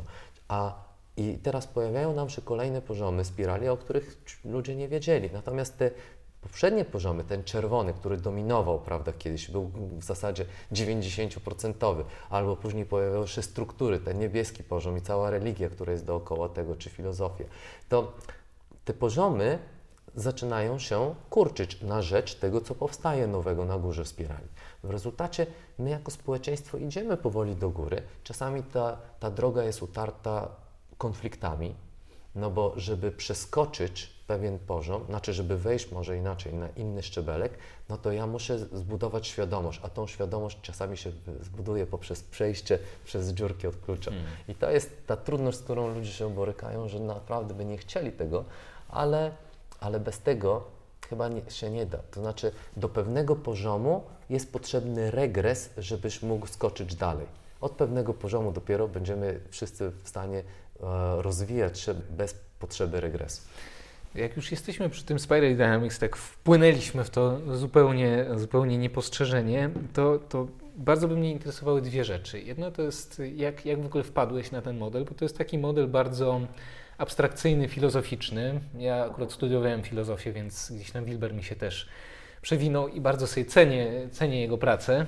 Też dlatego, że łączy to, o czym my mówimy, czyli myślenie zachodnie i wschodnie. I tam mhm. dużo się pojawia tej tak. integralności, tak. w ogóle takich fajnych idei. Ale z drugiej strony, jak się o tym mówi e, ludziom, to często marszczą brwi i mówią, że to jest jakieś, jakieś zbyt abstrakcyjne dla mnie. Więc ciekaw jestem z jednej strony, jak na to wpadłeś, a z drugiej strony, jakbyś mógł podać jakieś, nie wiem, jeden, dwa przykłady takie, w których ci to pomogło, e, czy to w negocjacjach, czy po prostu jak, jak tym pracujesz na co dzień taką, mhm. taką metodą. Jakiś taki case. Czyli e, to, co jest rzeczywiście problemem w nauce, że nauka czasami sobie odpływa i tworzy modele, które są dla większości ludzi abstrakcyjne, nie tłumacząc ich na język takiej codziennej praktyki. I to, co jest e, moją pewną umiejętnością, to jest tłumaczenia pewnych abstrakcji na codzienne działania, życie i tak dalej. Więc w modelu Spiral Dynamics to widzimy oczywiście e, na YouTubie gdzieś tam można zobaczyć cały filmik z moim wystąpieniem godzinnym, czy czasami nawet półtora godzinnym. No bo to o tym można i parę dni mówić o Spiral. Tak. A, a więc właśnie. Zresztą podlinkujemy do, do e, na pewno ten link e, do tego filmiku i do takich zasobów, które już są dostępne, to, to będą też e, w opisie do podcastu. Także śmiało będzie można sobie z tego też korzystać. Więc Twoje pytanie jest na temat komunikacji. No to zobacz, dwie osoby na poziomie czerwonym walczą ze sobą, kiedyś na maczugi, dzisiaj na emocje, krzycząc na siebie. Dwie osoby na poziomie niebieskim rozmawiają ze sobą procedurami, zarządzeniami, tym, co wolno, czego nie wolno, czyli patrzymy przez pryzmat pewnej czarno-białości. Na poziomie pomarańczowym osoby negocjują ze sobą za pomocą Exceli, badań, zrobiliśmy taką analizę, a my zrobiliśmy odwrotną analizę, wyszedł nam inny wynik i dlatego powinniśmy podpisać inny kontrakt. I teraz w momencie, kiedy się spotykają te osoby, to trzeba przemawiać językiem, którego nasz partner rozumie. A, czyli jeżeli sobie lubimy się i sobie ufamy, to powinniśmy rozmawiać językiem, którego, na którym Ty rozmawiasz, czyli ja powinienem się dostosować do Ciebie ze swoją komunikacją. Natomiast jeżeli jesteśmy w konflikcie z kolei, to rządzi reguła N plus 1, mhm. czyli powinniśmy używać komunikatów, które są o jeden poziom wyżej niż jest nasz rozmówca w danym momencie komunikacji bo on może się zmieniać, prawda? To nie jest tak, że to jest przypisane na stałe do człowieka, ale jeżeli w danym momencie człowiek krzyczy i mówi, bo ma być w ten sposób i ma być więcej budżetu dla mnie, to używamy komunikatu niebieskiego, czyli proceduralnego. Mówimy, przepraszam Cię, ale takie mamy reguły i kryteria dzielenia budżetu, takie są u nas procesy, procedury i polityka firmy. Czyli nie podchodzimy do niego z zielonego i nie przytulamy, ani nie próbujemy no, go e, Jak próbujemy przytulić z zielonego, to niestety to są, mi to się zawsze kojarzy z negocjacjami między, między politykami. Tygrysy magazynu mi się Tak, więc wyobraź sobie takiego czerwonego polityka z, z kraju, który po prostu krzyczy, tupie nogą, a czasami zdejmuje buta i wali w mównicę, a z drugiej strony masz Unię Europejską, która jest e, z definicji demokratyczna, czyli zielona i ona próbuje na poziomie zielonym się z nim dogadać. No niestety, jak masz kilka poziomów różnicy pomiędzy czerwonym a zielonym, no to nie da się dogadać. Więc dlatego nie można stosować komunikaty wysokie do ludzi, którzy w danym momencie ich nie są w stanie zrozumieć, bo oni uważają, że to jest głupie, śmiesznie i atakują cię jeszcze mocniej. Hmm. Czyli tak jak powiedziałeś. Jest, jest jakaś sytuacja, w sensie no, jest jakaś taka sytuacja negocjacyjna, w której właśnie skorzystałeś z Spiral Dynamics, czy nie, ciekaw jestem, jak to dla Ciebie na co dzień funkcjonuje, nie? Czy idziesz na przykład na spotkanie i nie wiem, masz w głowie Spiral Dynamics, mówisz sobie, już, już nawet to, już jak sobie to zaczynam wyobrażać, bo teraz tak, u Wilbera są różne linie rozwoju, nie? Więc tak. w zasadzie to już nawet idąc na to spotkanie można się zawiesić i, i tak naprawdę spełni, spędzić cały ten i kolejny dzień na analizie. Więc jak, jak to wiesz, w taki operacyjny sposób? Ja myślę, że u mnie to weszło w krew, że to jest takie naturalne. Po prostu nie ma co analizować, tylko trzeba być uważnym. Na człowieka, który w danym momencie coś mówi. Bo nie chodzi o to, żeby przeanalizować całą sytuację, wszystkie sygnały i tak dalej, tylko zobaczyć, czy, co przez niego przemawia. Trochę jak w coachingu. Po prostu jesteś otwarty na to, co się dzieje w danym momencie, słyszysz ten komunikat. Ja już automatycznie gdzieś to u mnie jest podprogowo, na jakim on jest poziomie w, w tym momencie, więc co wskazuje na to, jak należy się z nim komunikować, no to mamy kolejną regułę, prawda, załóżmy n plus 1 i tak dalej. Czyli u mnie to jest bardziej na poziomie mm, automatyzacji, ale ja takich narzędzi jak Spiral Dynamics w trakcie rozmów, czy zarządzania zespołami, czy mm, szkoleń, czy e, pro, podczas prowadzenia szkoleń, czy podczas um, komunikacji, negocjacji z drugim człowiekiem, ja mam sporo. Mm. Więc one są dla mnie jak lornetki. I możesz popatrzeć na człowieka i jego komunikat w tej chwili przez pryzmat lornetki zwanej Spiral Dynamics, albo mogę in, pod innym kątem spojrzeć na tego człowieka za pomocą innego narzędzia, na przykład Freeze, który posługuje się z kolei stylem myślenia, stylem działania naszego partnera, czyli psychologią kognitywistyczną, czyli czy partner potrzebuje fakty w danym momencie, czy partner potrzebuje przytulenia, pogadania, jak powiedziałeś przed chwilą, czy partner potrzebuje bardzo szczegółowo zrozumieć strukturę budżetu i dopiero wtedy podejmie decyzję, czy partner jest wizjonerem, który potrzebuje metafory, żeby zrozumiał, co ja do niego mówię. I takich różnych narzędzi ja mam dużo, ale ja się nie posługuję, to wchodzę na spotkanie, mówię, a teraz się posłużę danym narzędziem. No nie, to jest automat, to, to w pewnym momencie... No tak, to jest ta nieświadoma kompetencja, tak, ale jakoś nieświadoma... do niej doszedłeś. No, do nieświadomej kompetencji możesz dojść tylko w jeden sposób. Treningiem. A, treningiem, czyli praktyką, czyli stosowaniem bo, tego, co się nauczyłeś. Bo zobacz, ile ludzi chodzi na szkolenia, na studia, no i trzy dni po szkoleniu pamiętają tylko tytuł tego szkolenia, bo wracają do swoich nawyków. Szczególnie to jest przy szkoleniach miękkich, bo jak mamy tam jakieś szkolenie produktowe i on ma się nauczyć produktu albo liczenia finansów czy jakiś sposób, no to jeszcze się przymusi do tego. Ale w momencie, kiedy mówimy o miękkich kompetencjach, takich związanych z człowiekiem, no to nagle wraca mu nawyk, bo nawyki są zakorzenione bardzo głęboko w naszym mózgu, a my na szkoleniu się odnosiliśmy do kory mózgowej, czyli podnosiliśmy jego poziom wiedzy. Więc a to, co ja robię, to ja się staram wszystko, co usłyszę, zrozumiem, to żeby go przepuścić przez siebie, przez swoje komórki, a przepuszczenie przez komórki e, się robi tylko w jeden sposób. W momencie, kiedy siedzisz z drugim człowiekiem i rozmawiasz, to przy okazji automatycznie sobie przypominasz i tego nowego narzędzia i zaczynasz z niego korzystać, czy stosować a, dla siebie albo w relacji z tym człowiekiem. I w ten sposób powoli, powoli, powoli od takiej żmudnej, trudnego, trudnej pracy, typu jak się uczymy prowadzić samochód na początku, bardzo powoli myślimy, tutaj wcisnę sprzęgło, teraz gaz i przerzucę, prawda, ten, ten drążek i to, to, to wymaga dużo myślenia, a jeszcze jak nie daj Boże w tym samym czasie mam zrobić lewy tak, skręt, tak. to masakra. Do momentu, kiedy lewy skręt i przerzucanie tego wszystkiego robimy automatycznie, a jeszcze przy okazji rozmawiamy przez telefon i słuchamy radia, prawda? I to są te kompetencje, które są już takie wbudowane w system człowieka, w jego komórki automatyzmu. Bardzo mi się podobała historia, którą opowiadałeś w jednym nie, nie, pamiętam, czy to był wywiad, czy, czy, czy wykład, ale mówiłeś o, o tym, jak przygotowujesz prezesa do tego, żeby rozmawiał z tobą jak człowiek. Jak człowiek. E, jak A. człowiek, czyli to było e, podać mu wodę. Tak, ale wiesz, tutaj tak. musielibyśmy słuchaczy wprowadzić trochę w tym, że w momencie, kiedy partner w biznesie, czy to prezes, czy menadżer, czy nasz rozmówca, czy współpracownik jest w napięciu, jest zdenerwowany, bo ma masę zadań w ciągu dnia i było spotkanie za spotkaniem, telefon za telefonem, to jak wspomnieliśmy wcześniej, to ta kora mózgowa jest niedożywiona, to znaczy nie ma w niej wystarczającej ilości wody, tlenu i cukru. I ona jest lekko przybukowana, więc ludzie wchodzą tacy nabuzowani na spotkania, nie? Działa im tak zwany kiedyś według jednego z modeli układ Gajos-Saczy tylko i wyłącznie i się zachowują jak psy na tych spotkaniach, więc jeżeli chcesz argumentować w negocjacjach do swojego partnera i żeby on zrozumiał, to niestety argumentacja ma pewną formę. Ona jest przyczynowo-skutkowa, czyli logiczna, czyli odnosi się do kory mózgowej Twojego partnera. A Twój partner mają w tej chwili, no w najlepszym przypadku przyduszoną, jeżeli nie czasami wyłączoną wręcz. Więc co należy zrobić? należy postarać się odpalić jego korę mózgową. Żeby ją, to zrobić, to, to mówisz, tak z łódką albo z kosiarką. Z kosiarką, z łódką, ale my to powinniśmy zrobić trochę bardziej elegancko, czyli mówimy strasznie Pana, przepraszam, tu jest duszno w tym pomieszczeniu, czy mogę poprosić, prawda, o um, otwarcie okna. No i on staje, otwiera okno, my dostarczamy tlen, przy okazji kawałek gimnastyki mu dostarczyliśmy. Wprowadziliśmy tlen do pokoju, a, a dalej jest potrzebna woda dla niego.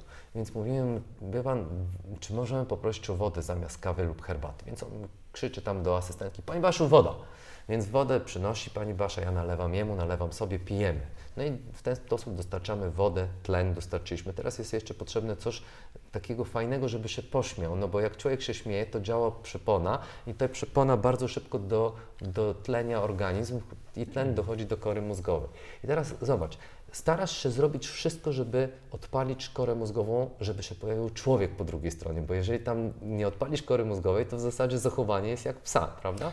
Czyli tak naprawdę możemy wpłynąć na to, na którym e, miejscu tej spirali on będzie, tak? Bo może startować czerwonego, ale jak mu się odpali ko kora... No, to, to może rozumieć tak... trochę szerzej, tak. Tylko, że jest jeden tutaj myk. Ty możesz ze swojej strony zrobić wszystko to, co ja właśnie opowiedziałem, ale dalej mu nie odpalić kory mózgowej, ponieważ jednej rzeczy nie wiesz – jak bardzo jest zestresowany, bo jak poważne były poprzednie spotkania, ile pieniędzy tam stracił albo co się działo z napięciami, jak, ile alkoholu wczoraj wieczorem wypił, jak bardzo jest niewyspany.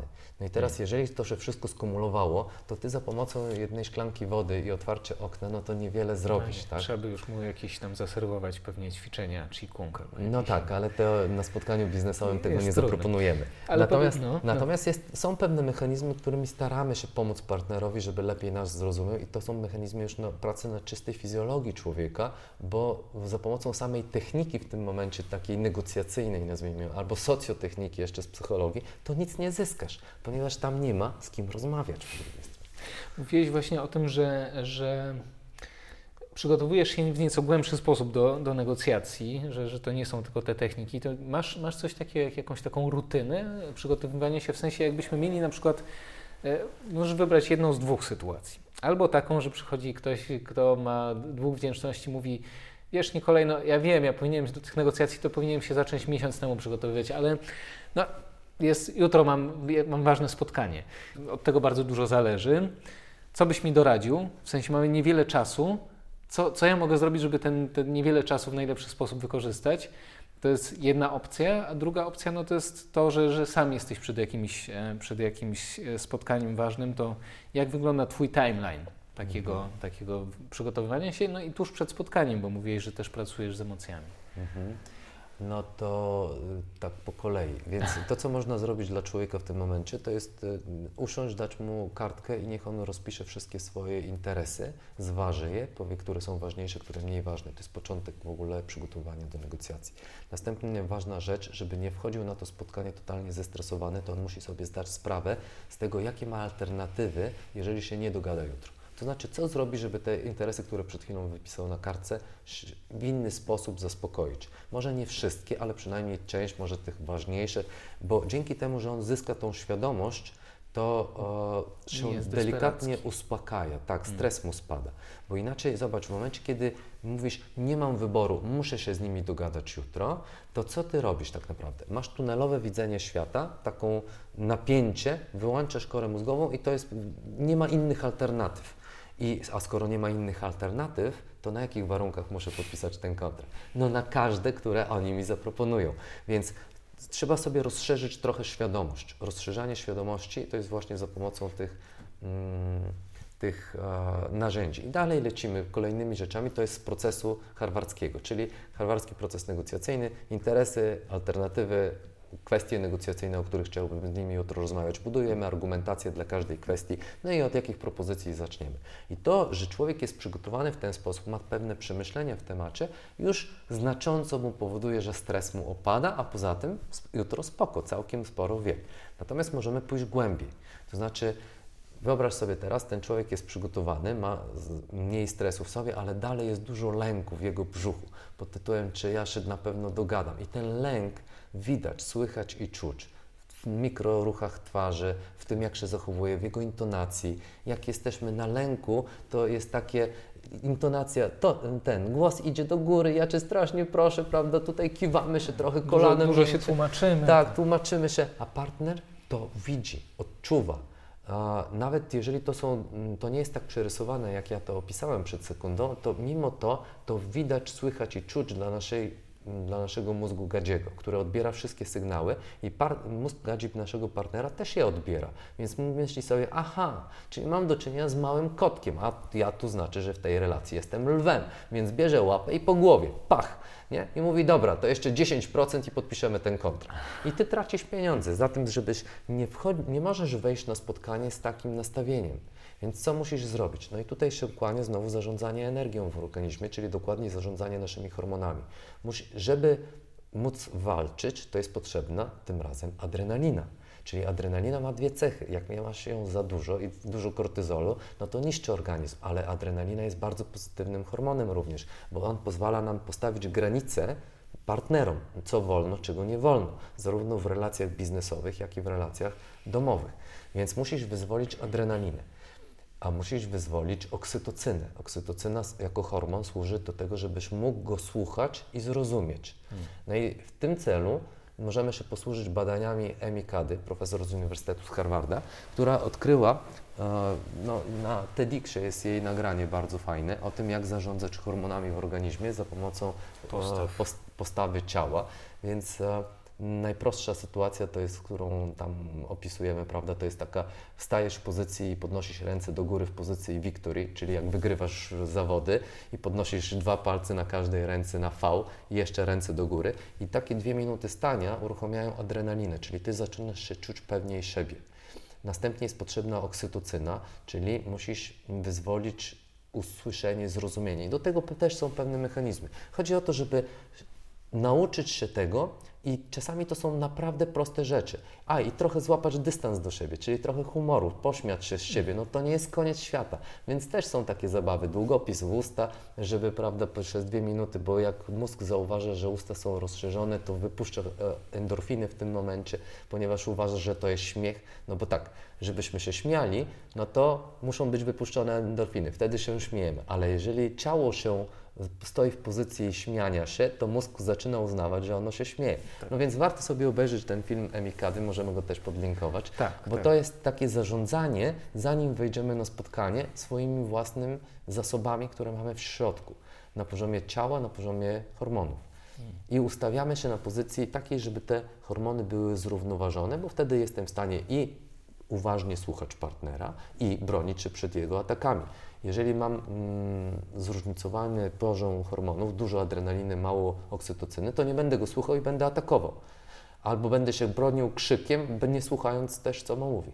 Więc mm, żeby robić dobrze biznes, trzeba rozumieć trochę więcej niż po prostu techniki. Trzeba rozumieć, jak działa fizjologia człowieka. Dobrze, to jesteśmy z powrotem po mojej przerwie na wodę, na to, żeby poruszać nogami, po to, żeby ta nasza kora mózgowa była odpowiednio też dopieszczona e, w trakcie tej rozmowy. I chciałbym teraz, żebyśmy zatoczyli pewne koło od negocjacji z powrotem do, do tego zarządzania energią, dlatego że no wszystko to, jak się okazuje, sprowadza się do tego, ile mamy energii dostępnej na dany moment. Teraz mówiłeś o swojej dziurce od klucza, przez którą przeszedłeś, potem mhm. zaczęły się urlopy. E, potem się skończyła kawa, pewnie jakieś tak. jeszcze inne rzeczy się pojawiły. I ciekaw jestem, czego się nauczyłeś na temat zarządzania energią, co do czego zmieniłeś zdanie być może w ciągu ostatnich dwóch, trzech lat i też co, co się zmieniło pod wpływem kaligrafii Health, mhm. bo od tego w ogóle zaczynaliśmy. Tak, no dobra, to tak od końca zaczynając. Kaligrafii e, e, to Tai Chi, Qigong, mieszanka pozwala na to, żeby w momencie, kiedy uwalniasz energię w organizmie, mózg zaczyna sprawniej pracować, czyli zaczynasz widzieć, co jest istotne, co jest nieistotne, czyli zaczynasz prawidłowo selekcjonować, jakie działania podejmujesz w życiu, a te, które mm, niepotrzebne są, to łatwiej wyselekcjonowujesz. Natomiast te, na które się decydujesz, z kolei zaczynasz łatwiej priorytetyzować, bo to, co jest istotne, to jest, żebyśmy rozumieli swoje potrzeby, więc też to nam pozwala w takim łatwiejszym zrozumieniu, co ja potrzebuję w danym momencie, jak te moje potrzeby się zmieniają w życiu. No bo jeżeli miałem jakąś potrzebę wiele lat temu, to nie oznacza, że dalej powinienem ją ciągnąć, czasami to zaczyna mi przeszkadzać.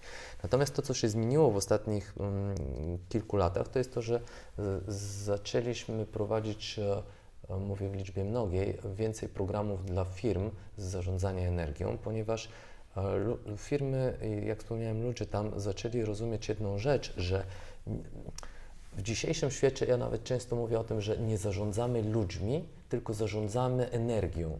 zarządzamy energią człowieka, który jest po drugiej stronie, jako pracownik, załóżmy.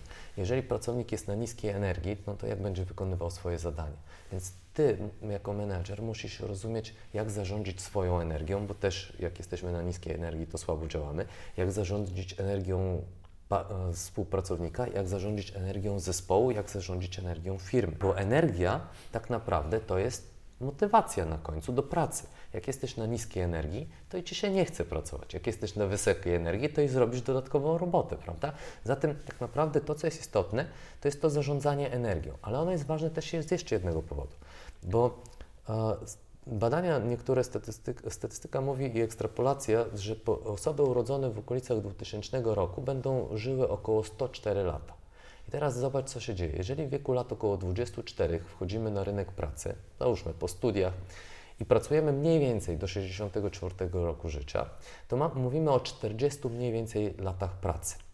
I w tym momencie przychodzimy do emerytury. Ale jeżeli będziemy żyli 104 lata, to oznacza, że zostajemy 40 lat emerytury jeszcze. I teraz zgadnij, jaki system emerytalny na świecie to wytrzyma. No obstawiam, że nie polski ZUS. Jakaś partia na pewno nam to obieca. Tak, może nam to obiecać, natomiast dostarczyć tego na poziomie finansowym na pewno się jeszcze nie uda. A co to oznacza teraz dla człowieka, każdego z nas? To oznacza, że my będziemy musieli znacznie dłużej niż obecnie, tak globalnie mówimy, pracować. Przy czym musimy pracować dłużej i teraz, żeby się utrzymać. Teraz jaka to praca będzie? Wszystko wskazuje na to, że robotyzacja oraz informatyzacja spowoduje, że wiele zawodów zniknie.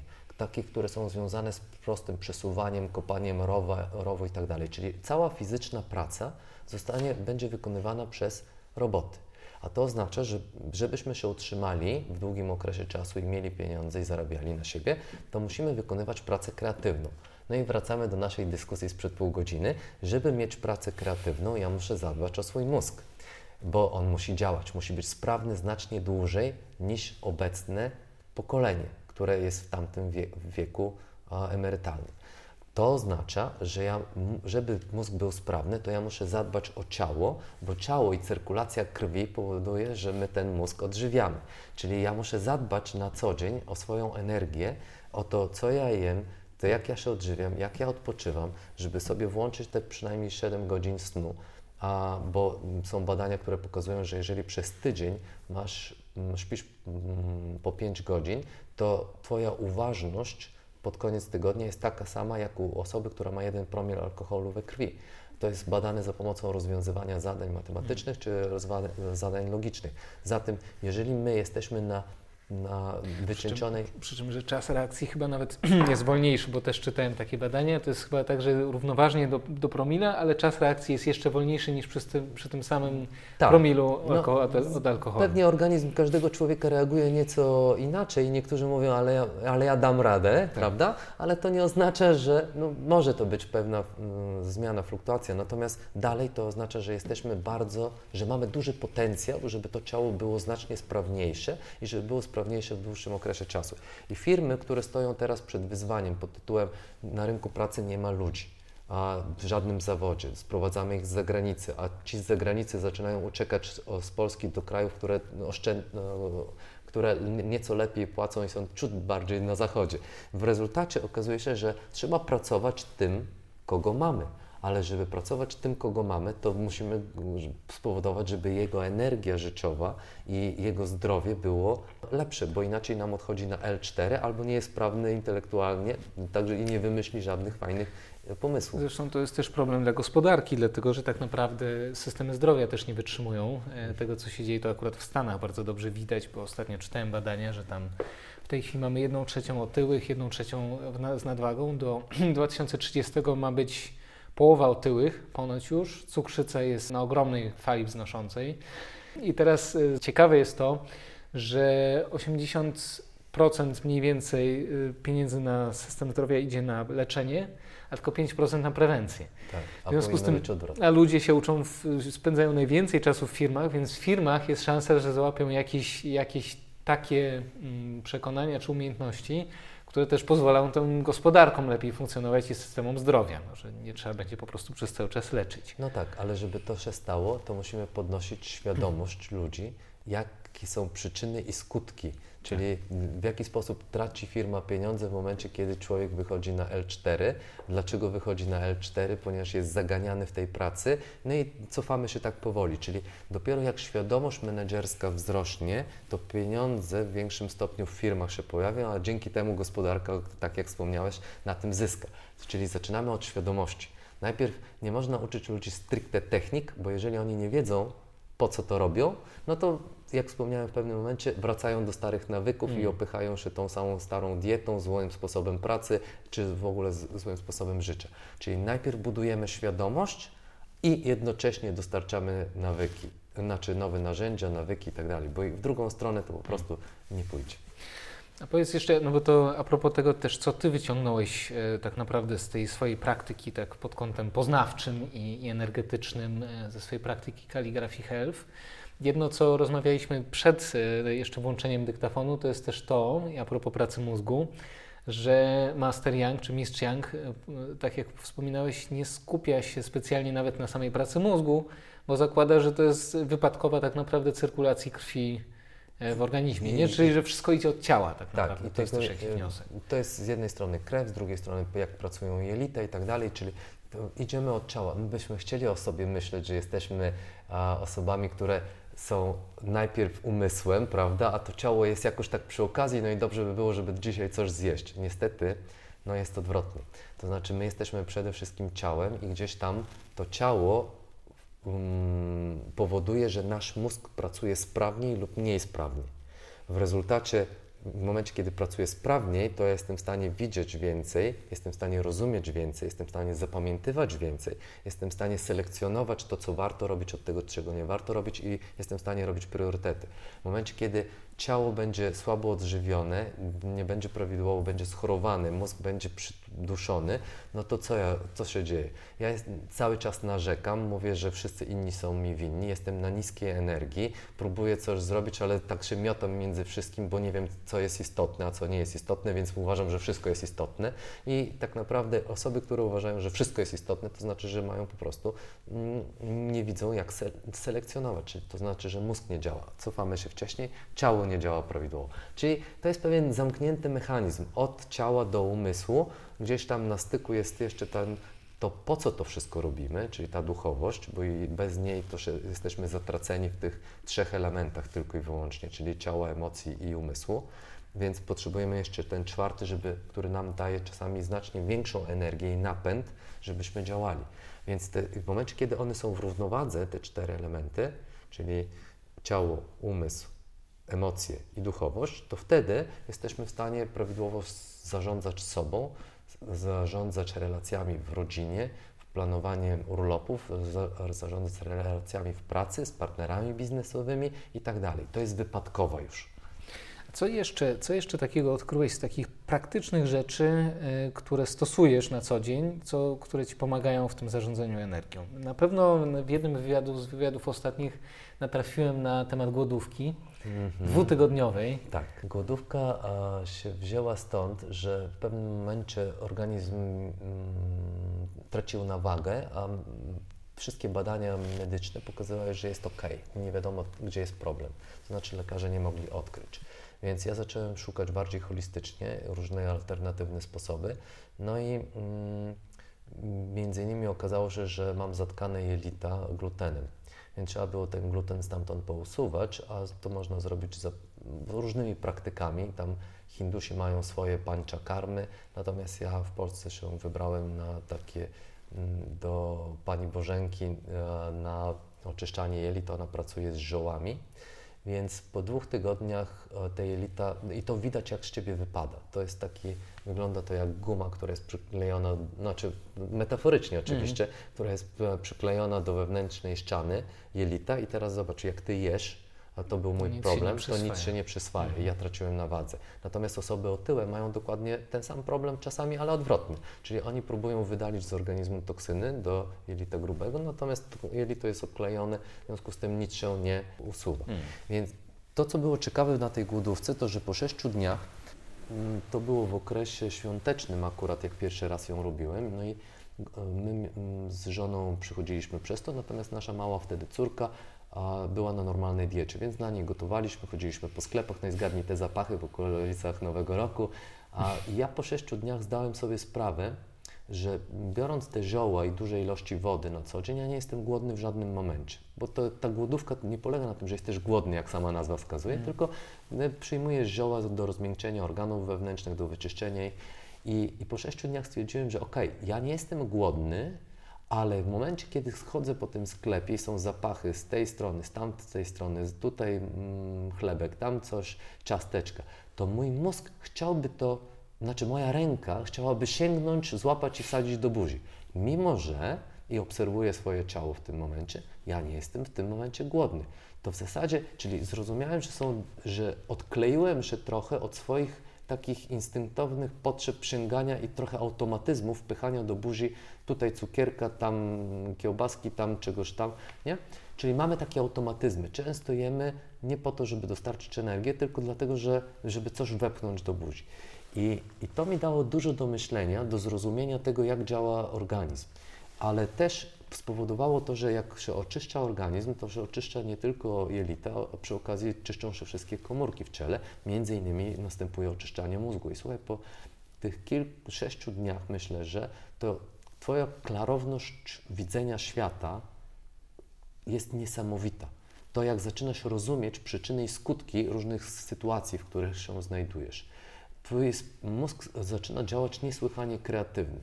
I od tamtej pory, tak w tempie co dwa lata, to taką głodówkę 14-dniową sobie z żoną zrobiliśmy drugi raz, później ten.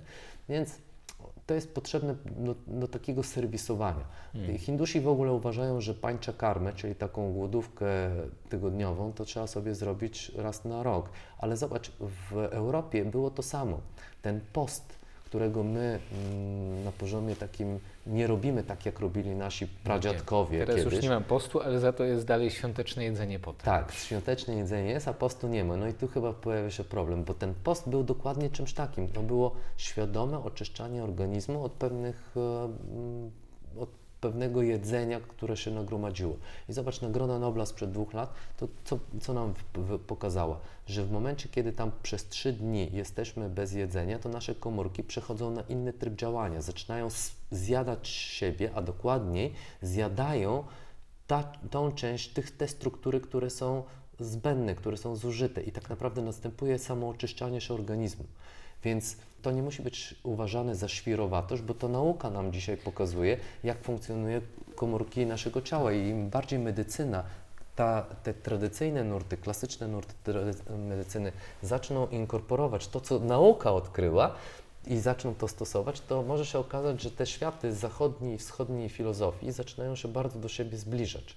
Tak, teraz w Dolinie Krzemowej też ja to akurat obserwuję, no to, to głodówki są dosyć popularne w różnych formatach. Czasem na przykład trzy dni na kwartał, czy i jedna taka dłuższa roczna e, w ciągu roku, właśnie ze względu na, na tą odnawiającą funkcję, ale też e, na przykład Tim Ferriss jest yy,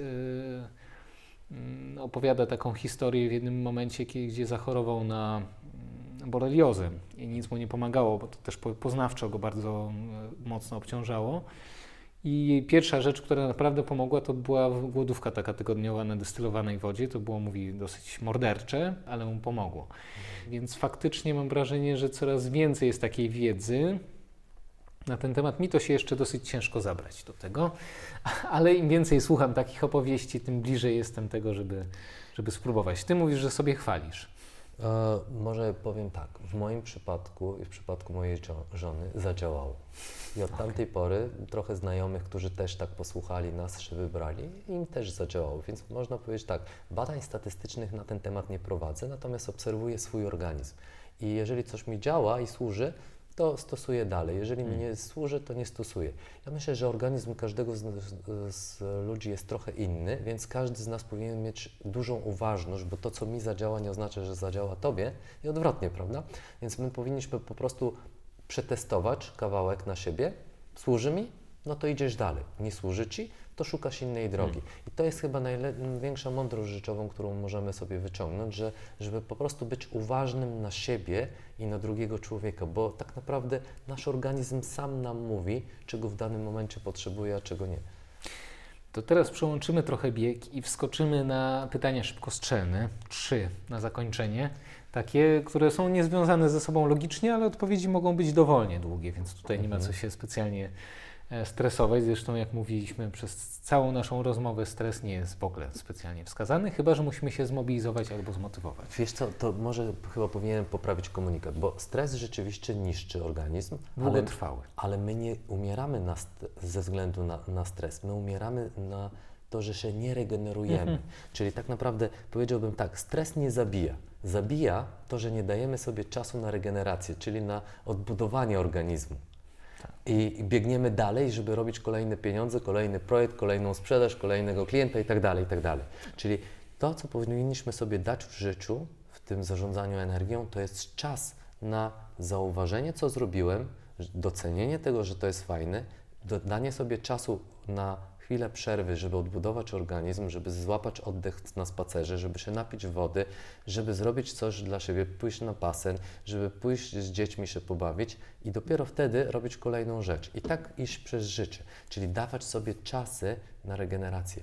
A znowu, nie uwierzysz, bo robimy badania akurat na ten temat i mm, bardzo dużo menedżerów opisuje swoje na kilkunastu stronach obserwacje przez 16 tygodni swoich nawyków. Nie uwierzysz, jak ludzie są samozaganiani. Tak?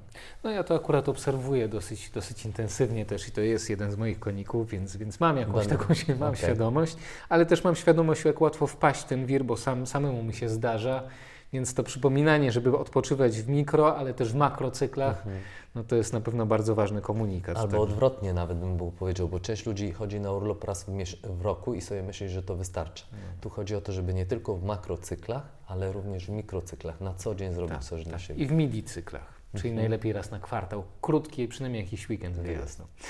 No to do tych pytań. E, Pierwsze e, z książek, które najczęściej dawałeś w prezencie mm, ostatnimi czasy, powiedzmy w ciągu ostatnich dwóch, trzech lat, to Diamentowe ostrze Geshe Michael Roach.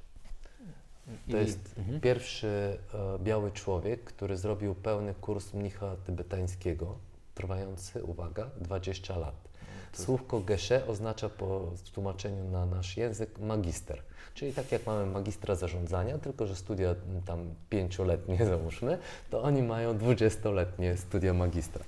I to jest niesamowity człowiek, który mm, w, najpierw tam skończył ze dwa bardzo prestiżowe amerykańskie uniwersytety, między innymi Princeton miał stypendium prezydenta, a w pewnym momencie wyjechał do Indii, do Dalaj Lamy i zaczął się tam uczyć. I on mm, pokazuje mm, w tej książce to, czego się nauczył, bo w pewnym momencie swojej praktyki to jego lama go wyrzuca i mówi, słuchaj, a teraz jedziesz do Stanów Zjednoczonych i masz robić biznes, masz się zatrudnić w firmie amerykańskiej. A on mówi, gdzie? Ja tutaj w klasztor, prawda, cisza, spokój, żeleń, oddychanie, a ty wiesz, gdzie mnie wysyłasz, co tam się dzieje, piekło normalnie na ziemi, tempo pracy. A ten mistrz mu powiedział, wiesz co, te wszystkie praktyki, których tutaj się uczysz, nie mają żadnego znaczenia w tym otoczeniu. Żebyś je sprawdził, czy one działają, czy nie i przetestował, to musisz je sprawdzić tam, gdzie jest ich miejsce, czyli w najtrudniejszej religii świata, czyli w biznesie. Biznes jest bardzo trudną religią świata, bo żeby tam postępować etycznie i żeby działać zgodnie z pewnymi zachowaniami, no to musisz mieć ogromną świadomość i pilnować siebie na, na, na co dzień. Nie możesz popaść w, w to kółko z obłędem, z gonieniem za pieniądze. I on opisuje swoją drogę, jak przyczynił się do budowy jednej z największych firm na świecie handlu diamentami i o, biżuterią a jak stosując pewną wiedzę z dalekowschodnią, bo się okazuje, że to jest pewna filozofia bardzo praktyczna, za pomocą której można sobie radzić w życiu. Więc to jest książka tak naprawdę o tym, jak o biznesie, Mm. o, o tym, jak robić biznes, trochę inaczej niż większość ludzi w e, Polsce o tym myśli. Bardzo ciekawe, bardzo ciekawe. To sobie zapisuję na listę, na listę lektur, ale to mi się skojarzyło jeszcze z jednym pytaniem, to tak na, na szybko. Czy masz e, też tego typu techniki właśnie na takie mikro, mikro e, reset w ciągu dnia? Stosujesz coś takiego, jak bo mówiłeś rano, no to wiadomo, wieczorem, tak? A w ciągu dnia, jak jesteś No, ciągu- zabiegany? To w ciągu dnia musisz sobie przypomnieć, żeby stać od biurka, przez chwilę napić się wody, popatrzeć na zewnątrz. Wiesz, to mogą być różnego Proste rodzaju rzeczy. rzeczy. proste. To nawet nie musi być zapięte w postaci rytuału. Wystarczy, żeby, żebyś pamiętał, że masz zrobić coś na chwilę oderwać się, bo inaczej ten mózg, zobacz, mózg jest niesamowitym urządzeniem. Waży tylko 2% ciała, a zużywa aż 20% energii, rozumiane jako wodę, tlen i cukier. Hmm. Czyli jeżeli ja siedzę za biurkiem i non-stop pracuję z tym mózgiem na tych mailach, projektach i działam, to ten mózg zużywa potworne ilości energii, a ja w żadnym momencie, nie, nie, gdybym nie zrobił przerwy i go nie dokarmił, hmm. czyli nie dał mu tej wody, tego, tego jabłka, tego oddechu, no to na koniec dnia człowiek jest niby nic nie robił, nie biegał, prawda, nie, nie, łopatą nie machał, a jest wykończony i nie rozumie tak. dlaczego. Tak. I właśnie ten brak zrozumienia w tym 2007-2008 doprowadził mnie do takich skrajności. No, ale jak widać już zupełnie inaczej też teraz jest, bo jesteśmy w Twoim mieszkaniu. Jak wszedłem, to muzyka była relaksacyjna. Tutaj siedzimy sobie na bardzo wygodnych poduszkach na ziemi, także ta dziurka okazała się bardzo owocna. E, drugie pytanie, Twoja najlepsza inwestycja w życiu? To może być energia, może być czas, coś Myślę, takiego. Myślę, że to najlepsza inwestycja to była we mnie samego. I to nie jest slogan, a tylko ja to po prostu widzę i zauważam. Bo oczywiście do tego po pierwsze musiała się przyczynić ta dziurka od klucza, żebym zobaczył, że to jest potrzebne. Po drugie była moja żona, która mnie bardzo w tym wspierała, ale ale to była najlepsza inwestycja. Dzięki temu jestem w tym miejscu w życiu, gdzie jestem, bo gdybym się, gdybym nie zrobił tej inwestycji, to chyba w pewnym momencie w wywiadzie wspomniałem, to 6 miesięcy później by mnie nie było, a my byśmy nie prowadzili tej rozmowy. Jest jakiś konkretny taki, e, konkretna rzecz, do której możesz jakby to powiedzieć, przykleić tą, e, tą, tą inwestycję, czyli czy to były te pierwsze wakacje, byś powiedział, czy to są jakieś warsztaty, które które były w ciągu tego czasu? Jakiś jeden konkret? Nie, to, to nie jest jeden konkret. To jest wiele mm, zdarzeń, które razem się zebrało mm, i spowodowało przemiany. To jest to, że świat, mm, czułem docisk świata z jednej strony, czy jak wtedy mówiłem, świat nie dociska. To jest to, że zaczęliśmy poszukiwać e, wszystkich alternatywnych metod i dlaczego pewne rzeczy się zdarzają w naszym życiu, czy w moim życiu. W związku z tym nie ma jednej wskazówki tutaj, nie ma takiego jednego o, odpalacza, który spowodował, że to się wszystko zaczęło porządkować w, innym, w inny sposób. Dobrze, to dopytam jeszcze w takim razie, pozostając w tym e, wątku e, takim inwestycyjnym, e, najlepszy zakup, taki najbardziej, który się najlepiej przyczynił do Twojego dobrostanu w ciągu ostatniego pół roku poniżej 100 zł? To będzie, to musi być książka. Często tak, często tak. są książki. Poniżej 100 zł to musiała być książka, tylko u mnie też um, jest sporo książek. Jak wejdziemy do biblioteki, to my co, co jakiś czas ze 2000 woluminów rozdajemy, podarujemy, więc nie wymienię Ci z ostatniego pół roku, co, co to było, bo tego było sporo. Ja sporo tej wiedzy A zaczynam od razu stosować na sobie, tak jak mówiłem wcześniej, B natychmiast zaczynam wprowadzać na sale wykładowe, na szkolenia, na programy rozwojowe dla firm, bo widzę, że skoro mi coś działa, to może komuś, nie wszystkim, ale niektórym, to pomoże. W związku z tym w momencie, kiedy coś jest przetestowane, to jest pokazywane dalej. I myślę, że taka inwestycja właśnie w takie drobne rzeczy, typu książki, kiedy się człowiek nią dzieli, to ma ogromną wartość, ponieważ nie, za, nie zostawia to tylko u Ciebie, ale również e, idzie to dalej. I słuchaj, mam tu kilka podkładek, właśnie sobie przypomniałem mówiąc o tym, że Jan Paweł II powiedział, że człowiek jest wielki nie przez to, co posiada, lecz przez to, kim jest nie przez to, co ma, lecz przez to, czym dzieli się z innymi. Ja mam to szczęście w życiu, że mogę się dzielić z innymi wiedzą um, i, i, tym, co sam przeszedłem. W związku z tym um, myślę, że takie, takie drobne inwestycje czasami dają nieprawdopodobny zwrot tej inwestycji wielu ludziom. Masz jakiś taki ulubiony format wdrażania tych, e, tych rzeczy czy tej wiedzy w życie u siebie? Tak się zastanawiam właśnie pod kątem zmiany nawyków, tak, bo jest tak dużo różnych podejść. Mhm. Masz, masz jakiś taki swój swój sposób e, wdrażania w życie tego typu rzeczy, żeby rzeczywiście się przykleiły i zostały? Są, chyba powiedziałbym, jest mój i jest ten, który dajemy ludziom, bo jest e, prostszy. Mój jest taki, że my na co dzień z moją żoną rozmawiamy bardzo dużo i w momencie, kiedy coś wprowadzamy, to zaczynamy to obserwować, jak to mm. dzia nam działa, pilnujemy się nawzajem w tym i wspieramy.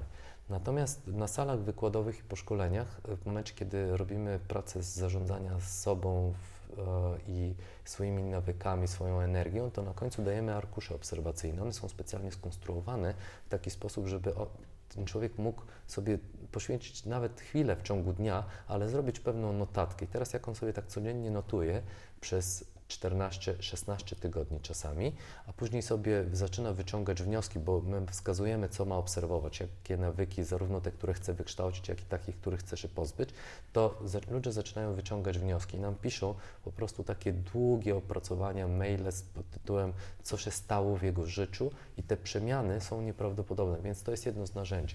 Hmm. W psychologii byś powiedziało, że to jest prowadzenie dzienniczka, tylko takiego bardziej ustrukturalizowanego w zależności od tego, co to jest za praca czy to jest praca, czy to jest szkolenie z negocjacji, no i trzeba wprowadzić nowe nawyki z negocjacji, czy to jest szkolenie z zarządzania własną energią i trzeba wprowadzić właśnie nowe nawyki na ten temat, albo zlikwidować niektóre stare, które są szkodliwe dla nas. Czy to jest szkolenie z przywództwa, z zarządzania ludźmi, gdzie muszę zmienić swój sposób komunikowania się z drugim człowiekiem. No i to są tego typu narzędzia, każde jest ustrukturalizowane inaczej, ale tak naprawdę na szkoleniu my inspirujemy, pokazujemy, dajemy wiedzę, a człowiek jest w stanie to sobie zbudować, wdrożyć tylko i wyłącznie we własnym środowisku. Trochę jak z tym Geshem Michael Roachem, który został wyrzucony z klasztoru i pojechał do Stanów Zjednoczonych, bo tylko w takim środowisku jesteś w stanie sprawdzić wiedzę, którą dostajesz. I to ty musisz ją sobie wypracować, nikt nie jest w stanie ci ją nalać do głowy. Wiele osób chciałoby, żeby trochę tak się idzie na szkolenie i żeby później samo się zaczęło stosować. No niestety, no to nie jest tabletka. Taka świadoma refleksja i najlepiej, jeżeli jeszcze jest ktoś, kto może nam w tym towarzyszyć i z kim można siedzieć. Tak, czyli mm, oczywiście mogą to być coachowie, mogą być mentorzy, mogą być partnerzy biznesowi, mogą być partnerzy życiowi, ale zawsze jest potrzebny człowiek, z którym przez pewien czas budujesz razem i on ci pomaga, żebyś sobie uświadomił, gdzie jesteś, bo, bo jesteś w stanie się zatracić, prawda, biegnąc przez życie i gubisz to wszystko w pewnym momencie, jeżeli zostajesz tym sam. To ostatnie pytanie. Co na billboard? Jakbyś miał do dyspozycji billboard na Pałac Kultury, czasem jest smok i nie widać Pałacu Kultury, ale tak na te dni, kiedy widać i kiedy ta wiadomość może dotrzeć do wielu osób, to co byś tam umieścił? Um, pytasz o jakimś haśle. Tak? Może być hasło, może być też. To myślę, że to powinno być coś w rodzaju inwestuj w swoją samoświadomość. I, i to jest takie hasło, które bym umieścił na billboardzie, bo to jest, bo to jest trochę podsumowanie też naszej dyskusji, ponieważ ona jest, kręciła się cały czas dookoła wzrostu samoświadomości. Tak, nawet kiedy schodziliśmy na negocjacje i na inne tematy, to w rezultacie tak. lądowaliśmy ciągle. A nie mówiąc już o tym przepływie energetycznym w czele, to on nam buduje tak lepszą na poziomie materialnym korę mózgową, a to daje nam szerszą spojrzenie na świat, czyli szerszą samoświadomość. Czyli tak naprawdę warto inwestować w siebie i w swoją samoświadomość. Okej, okay, to z tym hasłem w takim razie myślę, że będziemy domykać tę naszą rozmowę. Mam nadzieję, że nie ostatnią, bo pytań to jeszcze mam multum w głowie i mam wrażenie, że dalej jestem w takim niedosycie, ale też idąc za tym, że diety i głodówki są dobre, myślę, że taki niedosyt jest bardzo zdrowy. Będzie okazja, żeby może kiedyś jeszcze porozmawiać. Na dzisiaj bardzo dziękuję za Twój czas, Nikolaj. Wiem, że to jest bardzo cenny zasób, podobnie jak energia. Także y, czuję taką wdzięczność też za to, że mogliśmy się powymieniać i, i myślę też powiedzieć o bardzo ważnych rzeczach, które coraz bardziej w tej świadomości i zachodniej, i polskiej się pojawiają. No, dziękuję. Ja też, Adam, że stworzyłeś taką przestrzeń, żebym się mógł podzielić, bo wiesz, może to pomoc e, słuchaczom, którzy w tej chwili jeszcze dosłuchali ten długi, tą długą rozmowę i może, jeśli nie wszystko, to niektóre elementy ich zainspirują do własnych zmian życiowych. Taką mam nadzieję, także dawajcie znać, e, co Wam zapracowało, jak, jak to wdrażacie w życie, i jakie są Wasze doświadczenia z tymi narzędziami albo po prostu z Waszymi e, osobistymi narzędziami. Dziękuję za posłuchanie tego odcinka i do usłyszenia w kolejnym podcaście. Do usłyszenia. Partnerem odcinka jest program Resilience Mentoring, trening odporności psychicznej dla firm i osób indywidualnych oparty o technologie i badania HeartMath Institute. Jedną z większych ciekawostek dla mnie osobiście w podejściu HeartMath jest to, że nie chodzi w nim o relaksację, tylko o koherencję układu nerwowego. czyli o optymalny stan funkcjonowania różny od relaksacji, w którym m.in. zużywamy minimalną ilość energii, mamy lepszy dostęp do kory mózgowej, intuicji oraz empatii. To pewnie właśnie dlatego metody zarządzania energią opracowane przez HeartMath Institute z powodzeniem były wdrażane m.in. w takich firmach jak BP, Shell oraz Motorola, w agencjach rządowych takich jak NASA, w służbie zdrowia, treningu sportowców NFL, policji i jednostek specjalnych Navy SEALs. Jeśli ciekawi Cię, jak mogą pomóc Tobie i Twojej firmie, napisz na adres adammałpa.strefarozwoju.pl i umów się na bezpłatną konsultację.